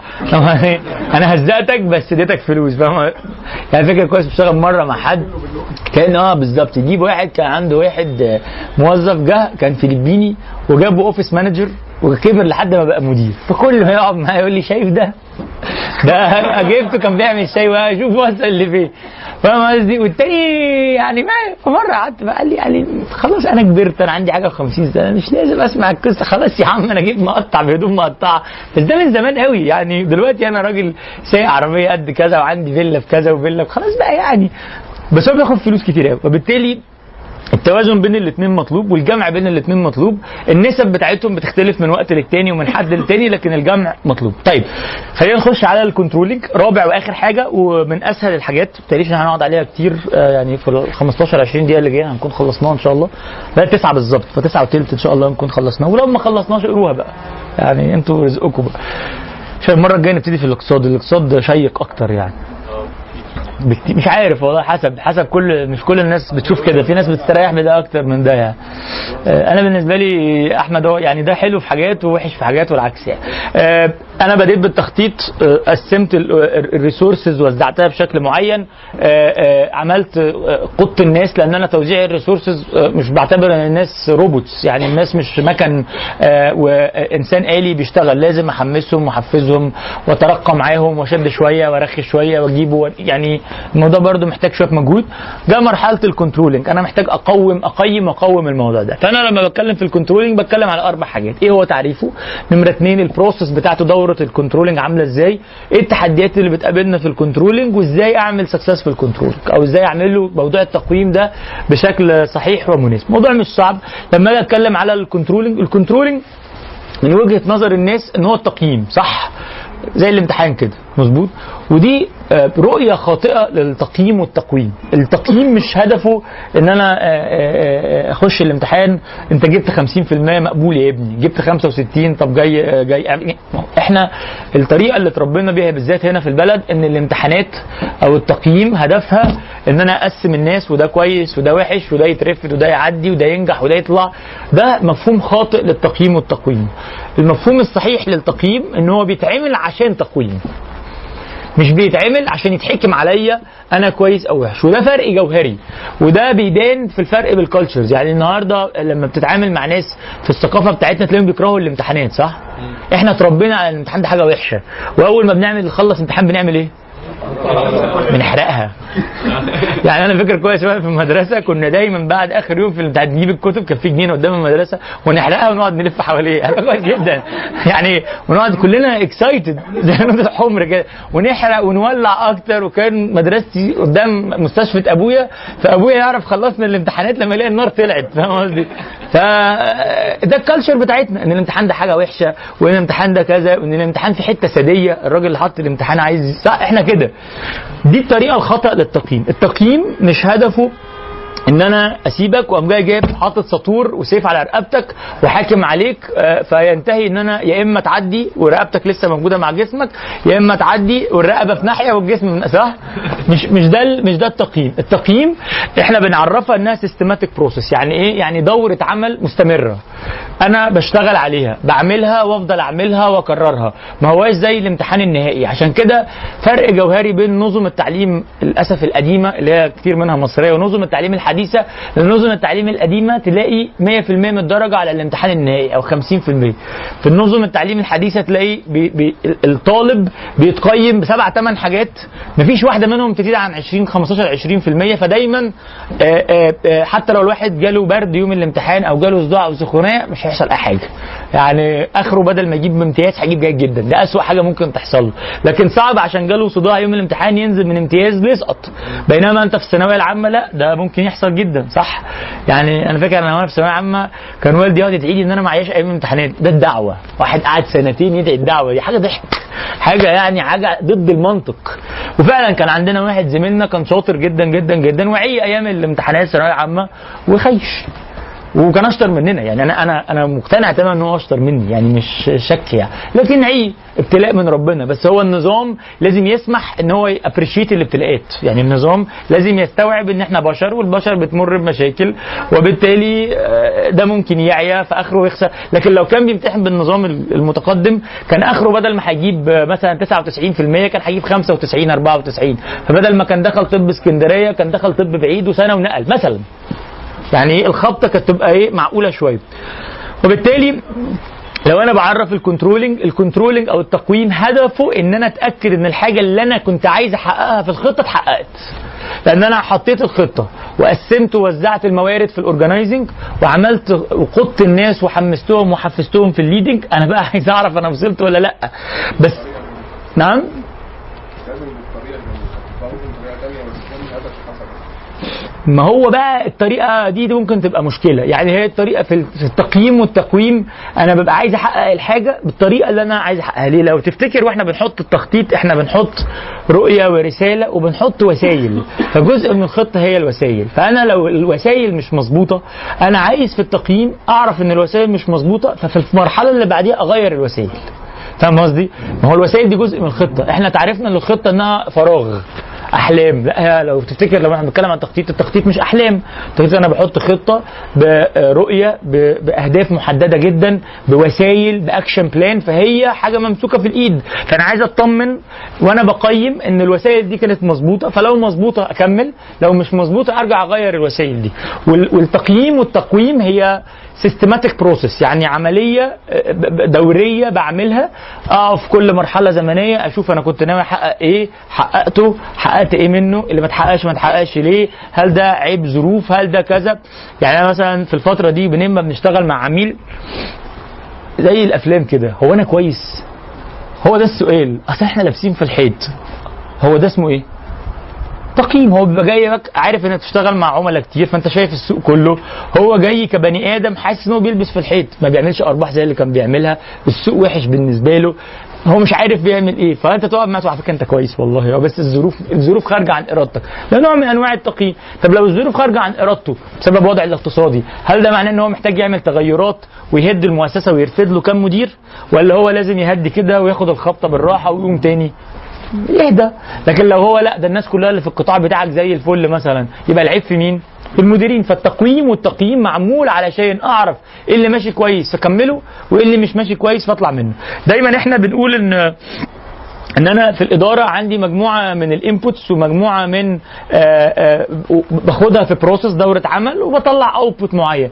آه، لو أنا شركة عقارات أنا عندي وحدات designs ببيعها وبرجع أبنيها وبعد كده بسلمها وباخد شوية كاش في الآخر من التسليمات. لو أنا مؤسسة خيرية بعمل campaign بلم حاجات برجع أوزع. صح يعني في الآخر في process الشطارة في ال controlling إن أنا أبص على كل مرحلة من الثلاثه دول. أبص على ال inputs اللي أنا كنت عامل حسابي عليها هل هي كانت موجودة بالشكل اللي أنا عايزه ولا لأ؟ لأن إحنا ساعات في الإدارة بنحط افتراضات خاطئة. في ناس لما فاكرين لما كنا بنتكلم على التخطيط وبنحط الح- الح- الحكاية بتاعه رفع الواقع في ناس عندها أو SWOT analysis في ناس عندها نزعة يعني آه، آه، متفائلة جدا. شايفة كل حاجة زي الفل وإن شاء الله ربنا هيكرمنا وجميع يعني أنا ما بشوفش ده من نوع من أنواع الت- الت- التوكل. أنا بشوف ده نوع من أنواع يعني سموه بقى زي ما تسموه بس هو نوع من أنواع عدم المنطقية. يعني السوق كله هيلبس فإحنا هنلبس مع بعض. يعني قصدي هي هي كان ممكن يلبس قوي واحد يلبس نص يعني في الآخر أنت محكوم بالسوق السوق اللي أنت شغال فيه وبالتالي التفاؤل المبالغ فيه ده مش مش كويس. نفس الكلام في التشاؤم ده. فأنا محتاج أقيم ال inputs محتاج أقيم ال process بتاعت دورة الشغل محتاج اقيم المخرجات بتاعتي. طيب ال process عاملة إزاي؟ ال process عاملة كده. أنا ببتدي الأول من من النقطة دي. عندي آآ آآ هدف إن أنا أقيس ال performance أقيس الأداء. فاكرين لما كنا بنتكلم في التخطيط إن عندي حاجة اسمها بعد ما بحط الخطة عندي حاجة اسمها تارجتس مجموعة من المستهدفات. دور ال- التقييم والتقويم إن هو يجي بعد فترة زمنية يبص على المستهدفات اللي كانت المفروض تتحقق ويسأل نفسه المستهدفات دي اتحققت ولا ما اتحققتش؟ يحصل عنده حاجة من الاثنين يا إما يا إما إن المستهدفات اتحققت يعني equivalent to standards يعني زي ما أنا كنت عايزها في الحالة دي بنطلع فوق نقول مفيش corrective action مش هنعمل حاجة جديدة الدنيا زي الفل ماشية زي الفل أنا كنت عامل حسابي أبيع ب 10 مليون آه وأكسب مليون أنا الحمد لله بعت ب 10 كسبان مليون العملاء راضيين محتاجين نعمل حاجة؟ لا. واحدة من أكبر المشاكل الناس اللي بتدير الرغبة في إن هو يعمل حاجة. ساعات أحسن حاجة تعملها انك ما تعملش اي حاجة. لو الدنيا ماشية كويس سيبها فاهم قصدي؟ سيبها هي كويس. ولو الدنيا ماشية وحش لأسباب خارجة عن إرادتك خليها. لأن ساعات إيه يعني ما بيبقاش في فايدة. في واحدة من الحاجات لما درسنا اقتصاد كانوا بيقولوها لنا ما أعرفش مدى صحتها يعني إن في السبعينات بعد سادات ما خلص حرب 73 جاب مستشار ألماني للاقتصاد فقعد يدرس الاقتصاد المصري أسبوعين ثلاثة شهر فجابوا له بعد كده في جابوا بعد كده عنده فقال له إيه رأيك في الاقتصاد؟ فقال له بص أنا مش فاهم هي ماشية إزاي سيبها كده بدل ما تبوظ. وبيتقال يعني من كمالة النكتة يعني إن سادات ما رضاش يسمع كلامه فرفع الدعم فالبلد ولعت. يعني ده دايما وإحنا بندرس اقتصاد كده، ما أعرفش مدى صحة القصة دي بس اللي قالها لي يعني ناس من الأساتذة بتوعنا يعني. فهو ساعات من طبعا ده مش معناه إن الكلام اللي هم بيقولوه صح بس هو الفكرة نفسها مش غلط. ساعات في أحوال كتيرة هي تبقى متلصمة أو هي ماشية كويس بالبركة. يعني في حاجات لما بتبقى ماشية سيبها ماشية كده ما تحاولش تعك فيها. طب لقيت إن أنا ما في significant deviation. يعني في تفاوت وفجوة بين التارجتس اللي أنا كنت حاططها في التخطيط المستهدفات وبين اللي أنا حققته على الأرض. أجي أعمل إيه؟ أجي آخد corrective actions. أجي آخد قرارات إصلاحية. فأقول إيه؟ هغير المدير ده. هضخ فلوس في الحتة دي أكتر. هعمل حملة تسويق. هعمل كذا. صح؟ هي دي المظبوطة. يعني مثلا أنا فاكر كوكاكولا من سنتين في رمضان قرروا ما يعملوش إعلانات ويتبرعوا بالفلوس بتاعتهم لأحد الجمعيات. صح؟ بعدين إيه اللي حصل؟ السنة اللي بعديها عمل إيه؟ عمل إعلانات صح؟ هو obviously كان عندهم مدير تسويق قرر إن هو يبقى إنسان شوية فقرر إن هو الفلوس دي بدل ما نصرفها على شوية فنانين وفنانات ونملها إحنا ننزل نقول إحنا هنديها الجمعيات وأروح اصرفها على كام جمعية صح؟ مظبوط؟ عمل كده ربنا يتقبل إن شاء الله. إيه اللي حصل بعديه؟ جا بعديها جاب شركة market research شافت الأثر لقت إن هو استهلاك الناس من كوكاكولا في رمضان اللي هو عمل فيه الحركة دي. ما ما كانش زي ما الناس عايزة. فهو لما جه عمل تقييم قارن المستهدف بالفعلي لقى فيه فجوة. فقرر يعمل إيه؟ ياخد corrective action ويعمل إعلانات. صح.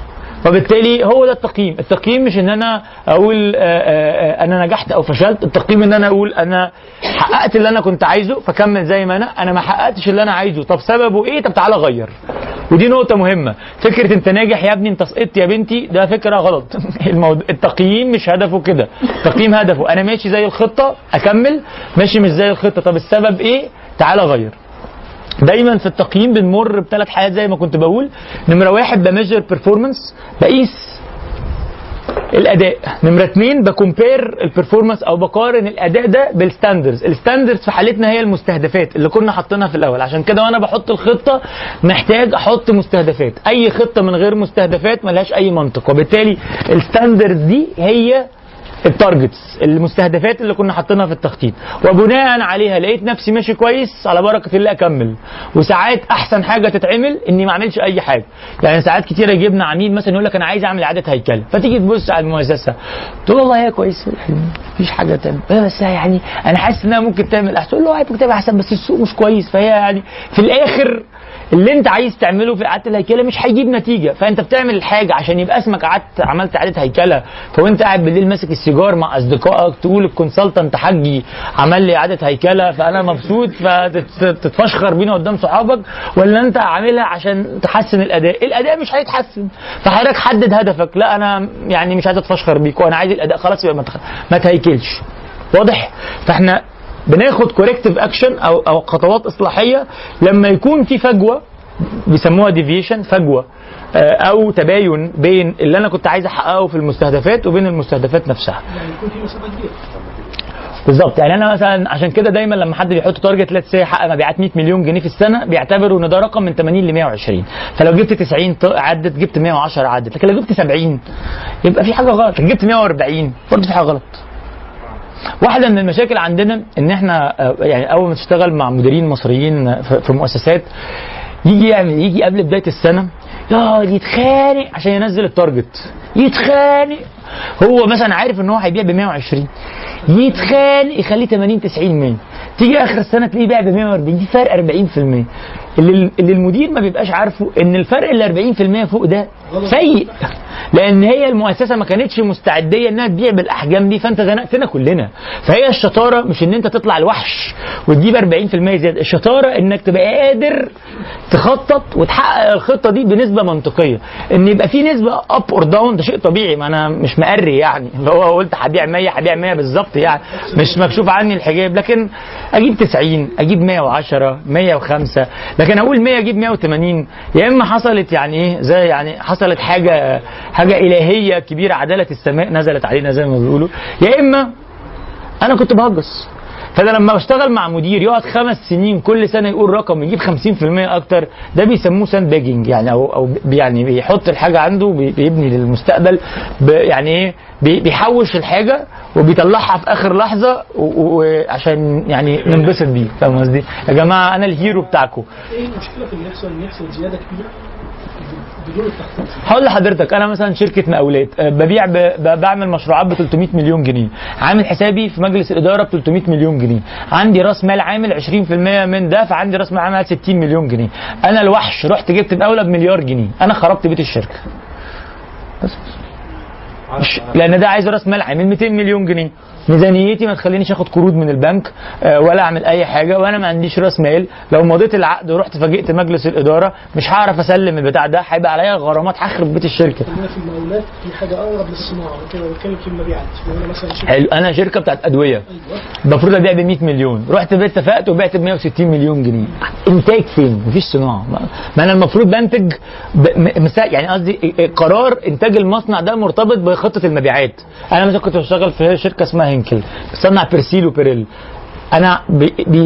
المصنع بيصنع بناء على التوقع مع فرق. فهو مثلا إحنا ناويين نبيع ب 100 نقول له أنتج ب 110 عشان يبقى عندنا stock عشان لو في هادر ولو حصل حاجة. لو حصل زيادة هيعمل ضغط على المصنع. بالظبط.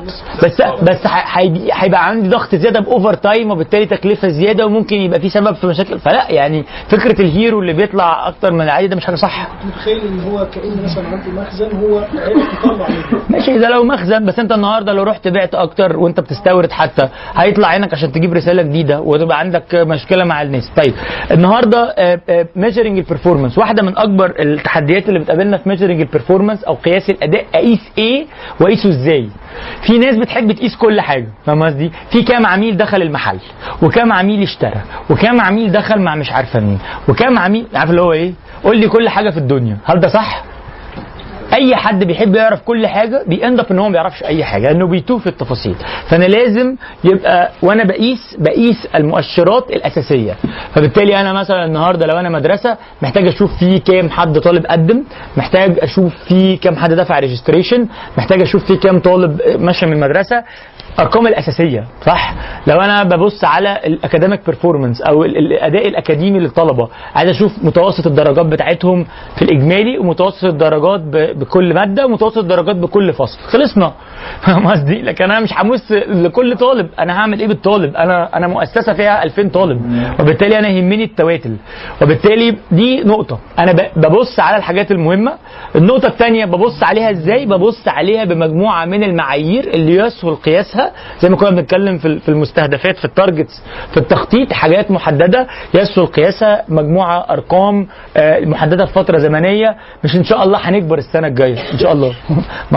نكبر دي ممكن تبقى 2% ممكن تبقى 50% فلا اديني حاجات محددة بفترة زمنية محددة بطريقة قياس محددة. طيب comparing to standards دي حاجة سريعة. ال standards أو المعايير اللي بقيس عليها بتختلف من صناعة لصناعه ومن قطاع لقطاع. ففي صناعات بيبص على معدلات الربحية في صناعات بيبص على ال market share أو الحصة السوقية في حاجات بيبص على الإنتاجية لو مصنع آه، في جمعيات بيبص على حجم التبرعات في جمعيات بيبص على حجم التبرعات مقارنة بحجم الإعلانات. يعني في فرق بين جمعية بتصرف لها 100 مليون جنيه في رمضان إعلان وجمعيه ما بتصرفش 100 مليون جنيه إعلان. وبالتالي أنا ما- بقارنهم في حجم التبرعات.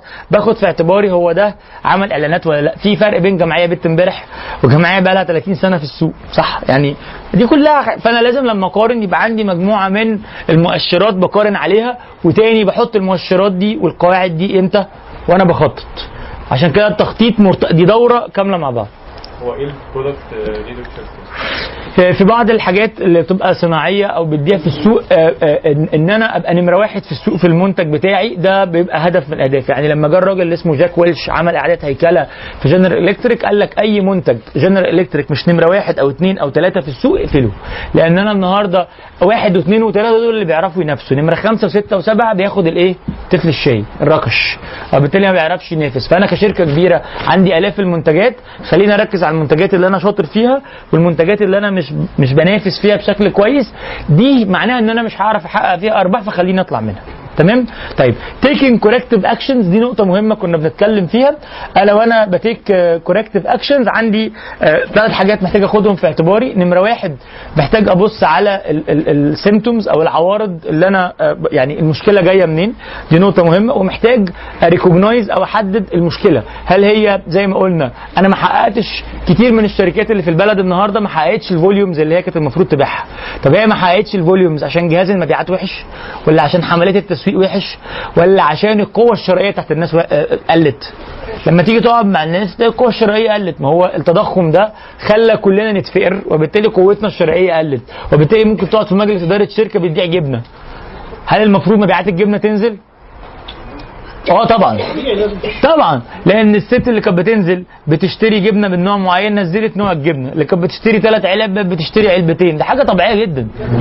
اللي كانت بتحط قبل كده في الساندوتش بقى صح دي, دي حاجة طبيعية جدا. دي حاجة ما فيهاش. وبالتالي الجهاز المبيعات ما اثرش المصنع ما اثرش الدعاية ما اثرتش وبالتالي أنا النهارده إيه ال corrective action ال corrective action هنا أو الحاجة الإصلاحية إن أنا أعمل promotion أعمل عروض أسعار للستات آه، اشتري ثلاثة خدي الرابعة هدية آه، اشتري ثلاثة وهديك عليهم كيس عيش أي يعني هو كده. أنا في الآخر خلاص ال- الوضع بتاع السوق دلوقتي إن الناس قوتها الشرائية قلت. فأنا النهارده لا محتاج ارفد بتاع التسويق ولا ارفد بتاع المبيعات لكن محتاج بتاع التسويق يطلع لي بمجموعة من البدايل يحمس الناس إنها تشتري فيديني إيه offers فده اللي إحنا بنتكلم فيه آه آخر حاجتين barriers آه للتقييم آه، واحدة من أكبر مشاكل التقييم والتقويم هو دايما الخلاف بين النظرة المستقبلية على المدى البعيد والنظرة المستقبلية على المدى القصير. في ناس تحب قوي المدى القصير اللي يقول لك إيه عيشني النهاردة أعمل فيها إيه وموتني بكرة. يا باشا إحنا مش جبنا ال target ال quarter ده يحلها ربنا ال quarter الجاي مش يمكن البلد تولع. إحنا مالنا؟ ففي كتير قوي يبقى هو مبدأه إيه خلص لي النهارده. وده موجود كتير في المؤسسات سواء مؤسسات خيرية أو في الشغل. دايما هدفه إيه؟ خلينا نقفل السنة صح. يا عم طب ما ده بيأثر على السنة الجاية. مش مشكلة خلينا بس نقفل.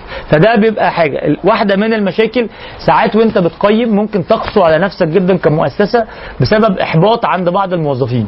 ساعات يعني يعني في ناس بتبقى متضايقة. متضايقة الوضع مادي متضايقة. عشان كده مثلا اليومين دول لما أي حد يجي يقيم مؤسسة يقول لهم ما حدش يعمل أي employee surveys في الوقت اللي إحنا فيه ده. يعني ما تروحش تسأل الموظفين رأيهم إيه في شركاتهم في الوقت اللي إحنا فيه ده. ليه؟ لأن هو وضعه المادي وحش. وغصب عنه مقتنع إن الوضع المادي ده مرتبط بإن الشركة مش كريمة معاه أو مش بتديله حقه. ف automatically هيمسك ال survey يطلع حاجات هو الراجل عنده حق يبقى متضايق بس هي دي مش غلطة يعني دي غلطة سوق فاحنا كلنا بنتعور مع بعض. فإن شاء الله يعني إيه نطلع مع بعض. فدلوقتي قياس رضا الموظفين على المؤسسة وتقييمهم ليها مش هيبقى منطقي. فدي نقطة مهمة. واحدة من المشاكل في التقييم موضوع الريبورتات. وأنا بقيم محتاج أعمل ريبورتات وده ساعات بيبقى خانق على ناس كتيرة. فالموضوع إيه؟ تلاقي حتى جوه المؤسسات الخيرية تلاقيه بيعمل حملة وبيشتغل وبيخطط وبيعمل وفي الآخر ما حدش بيقيم. وكتير من الحاجات أخطاء تلاقي اتعملت في رمضان ده تيجي رمضان اللي بعديه تتعمل هي ليه؟ لأن ما حدش كان عنده وقت. بعد ما رمضان خلص يقعد ساعتين يطلع تقييم هو إيه اللي اشتغل وإيه اللي ما اشتغلش. نفس الكلام في الشركات. النقطة اللي حضرتك كان في حد هنا بيقول ما يهمنيش إن أنا آه، الوسائل يهمني إن أنا أكون حققت النتيجة النهائية ودي من الحاجات اللي بتبقى مشكلة. لا أنا يهمني الوسائل والنتيجة النهائية يهمني الاثنين لأن أنا وأنا بقيم أنا محتاج أقيم ال- الحاجتين. آخر حاجة عشان إحنا خدنا ثلاث دقايق زيادة. آه، لو أنا عايز أعمل controlling أو تقييم وتقويم بالشكل المظبوط في ثلاث أربع حاجات أنا محتاج أعملها. أنا محتاج ما أركزش على حاجة واحدة ودي خطأ كبير بتقع في مؤسسات كبيرة. في مؤسسات تركيزها الوحيد على المبيعات. في مؤسسات تركيزها الوحيد على ال market share الحصه السوقية. هتلاقي شركة قايمة أهم حاجة عندها ال market share. طب يا عم ال market share ده بيكسب؟ أنا يهمنيش ال market share أنا هو هاخده مع هيأكلني هيأكل عيالي. أنا عايز أكسب وأحقق market share برضو آه، في آه، آه، ناس تركز بس على السمعة. اللي هو عندهم مبدأ الصيت ولا الغنى. فتلاقيه يا هنا ما هناك. تخش تشوف ميزانية الشركة تبقى ماسك نفسك من الضحك. يا ابني اللي انت عامله ده. بس والله الناس كلها بتشكر فينا. طيب ماشي لما تقفل هتشكر فيك أكتر بقى. فهو إن أنا يكون عندي مجموعة من المستهدفات بقيس عليها دي نقطة مهمة. آه، واحدة من الحاجات المهمة في التقييم إن أنا أكون مركز على الحاجات بعينها. في ناس لما بتيجي تقعد عادات التقييم والتقويم بت- بتعملها بالحب كده. فلو ال mood النهارده حلو المرور كان كويس الصبح وهم رايحين وشربوا النسكافيه بتاعهم تلاقي القعده إيجابية قوي. آه، والله حصل تنشنة الصبح تلاقي القعده قلبت ضلمة. وده خطأ كبير. التقييم ما بيتعملش بالقعدات. التقييم بيتعمل إن في جدول في مستهدفات. أنا مطلعه من التخطيط وبطلع قدامه أرقام actual فبقارن actual versus target كان في مستهدف ال actual بتاعه كذا. كان في نسبة رضا عملاء كذا ال actual كذا. كان في نسبة ربحية كذا ال actual كذا. بحيث إيه؟ يبقى الكلام ما فيهوش وجهات نظر مختلفة. النقطة الثالثه الموضوع ال control أو وسائل التقييم ساعات ما بتبقاش ال organization قايلها بشكل واضح. وبالتالي بيجي الموظف أو المدير لما بيتعمل له تقييم بياخدها بشكل شخصي. أنا بعد السن ده يجي حد يقيمني أيوه يا عم عادي هو يعني هو مش بيقيمك عشان يناسبك يعني هو ومش بيقيمك عشان أنت إنسان وحش هو بيقيم أداء ال- الشغل. ودي واحدة بتبقى من المشاكل في المؤسسات بالذات اللي بيبقى فيها حتة حكومي سابقة أو فيها فرق أجيال. فتلاقي حد صغنن بتاع استراتيجي أو HR بيقيم بقية المؤسسة ففي واحد راجل كبير محترم يقول لك إيه البت الصغيرة دي قد بنتي؟ إزاي تعمل الكلام ده؟ لا ما تخش في آخر حاجة موضوع ال timely corrective action إن أنا آخد قرارات إصلاحية في الوقت المظبوط. ساعات كتيره وإحنا بنعمل تقييم وبنبقى عارفين المشكلة بس بنبقى مترددين في أخذ القرار الإصلاحي وبينتهي الكلام ده بإن إحنا ما بناخدش القرار الإصلاحي فتعدي في المرة اللي بعديها في الربع اللي بعديه نعمل غلطة زي ناس كتيرة رمضان اللي فات عملوا غلطة واللي قبليها الغلطة واللي قبليها تلاقي نفس ليه يعني في ناس بتعمل نفس الكامبين هي هي بنفس الأخطاء آه، وفي مؤسسات عندها العيب ده ده عيب في التقييم وبالتالي لو أنا عايز أعمل تقييم وتقويم صحيح محتاج إن أنا فبالتالي ال controlling اسمه تقييم وتقويم الاسم الأصح هو تقويم آه، عشان أنا بقيم عشان أقوم وبالتالي تقويم هو الجزء الأصح الحتة الأولانية فيها إن أنا بقيم بعدين بحلل نتيجة التقييم بعدين باخد اكشن وبالتالي يبقى قومت المؤسسة. طب بعد ما باخد اكشن بعمل إيه؟ أرجع أخطط للفترة اللي بعديها وأنظم ال resources تاني وأ lead الناس وأقيم. كل سنة وأنتم طيبين.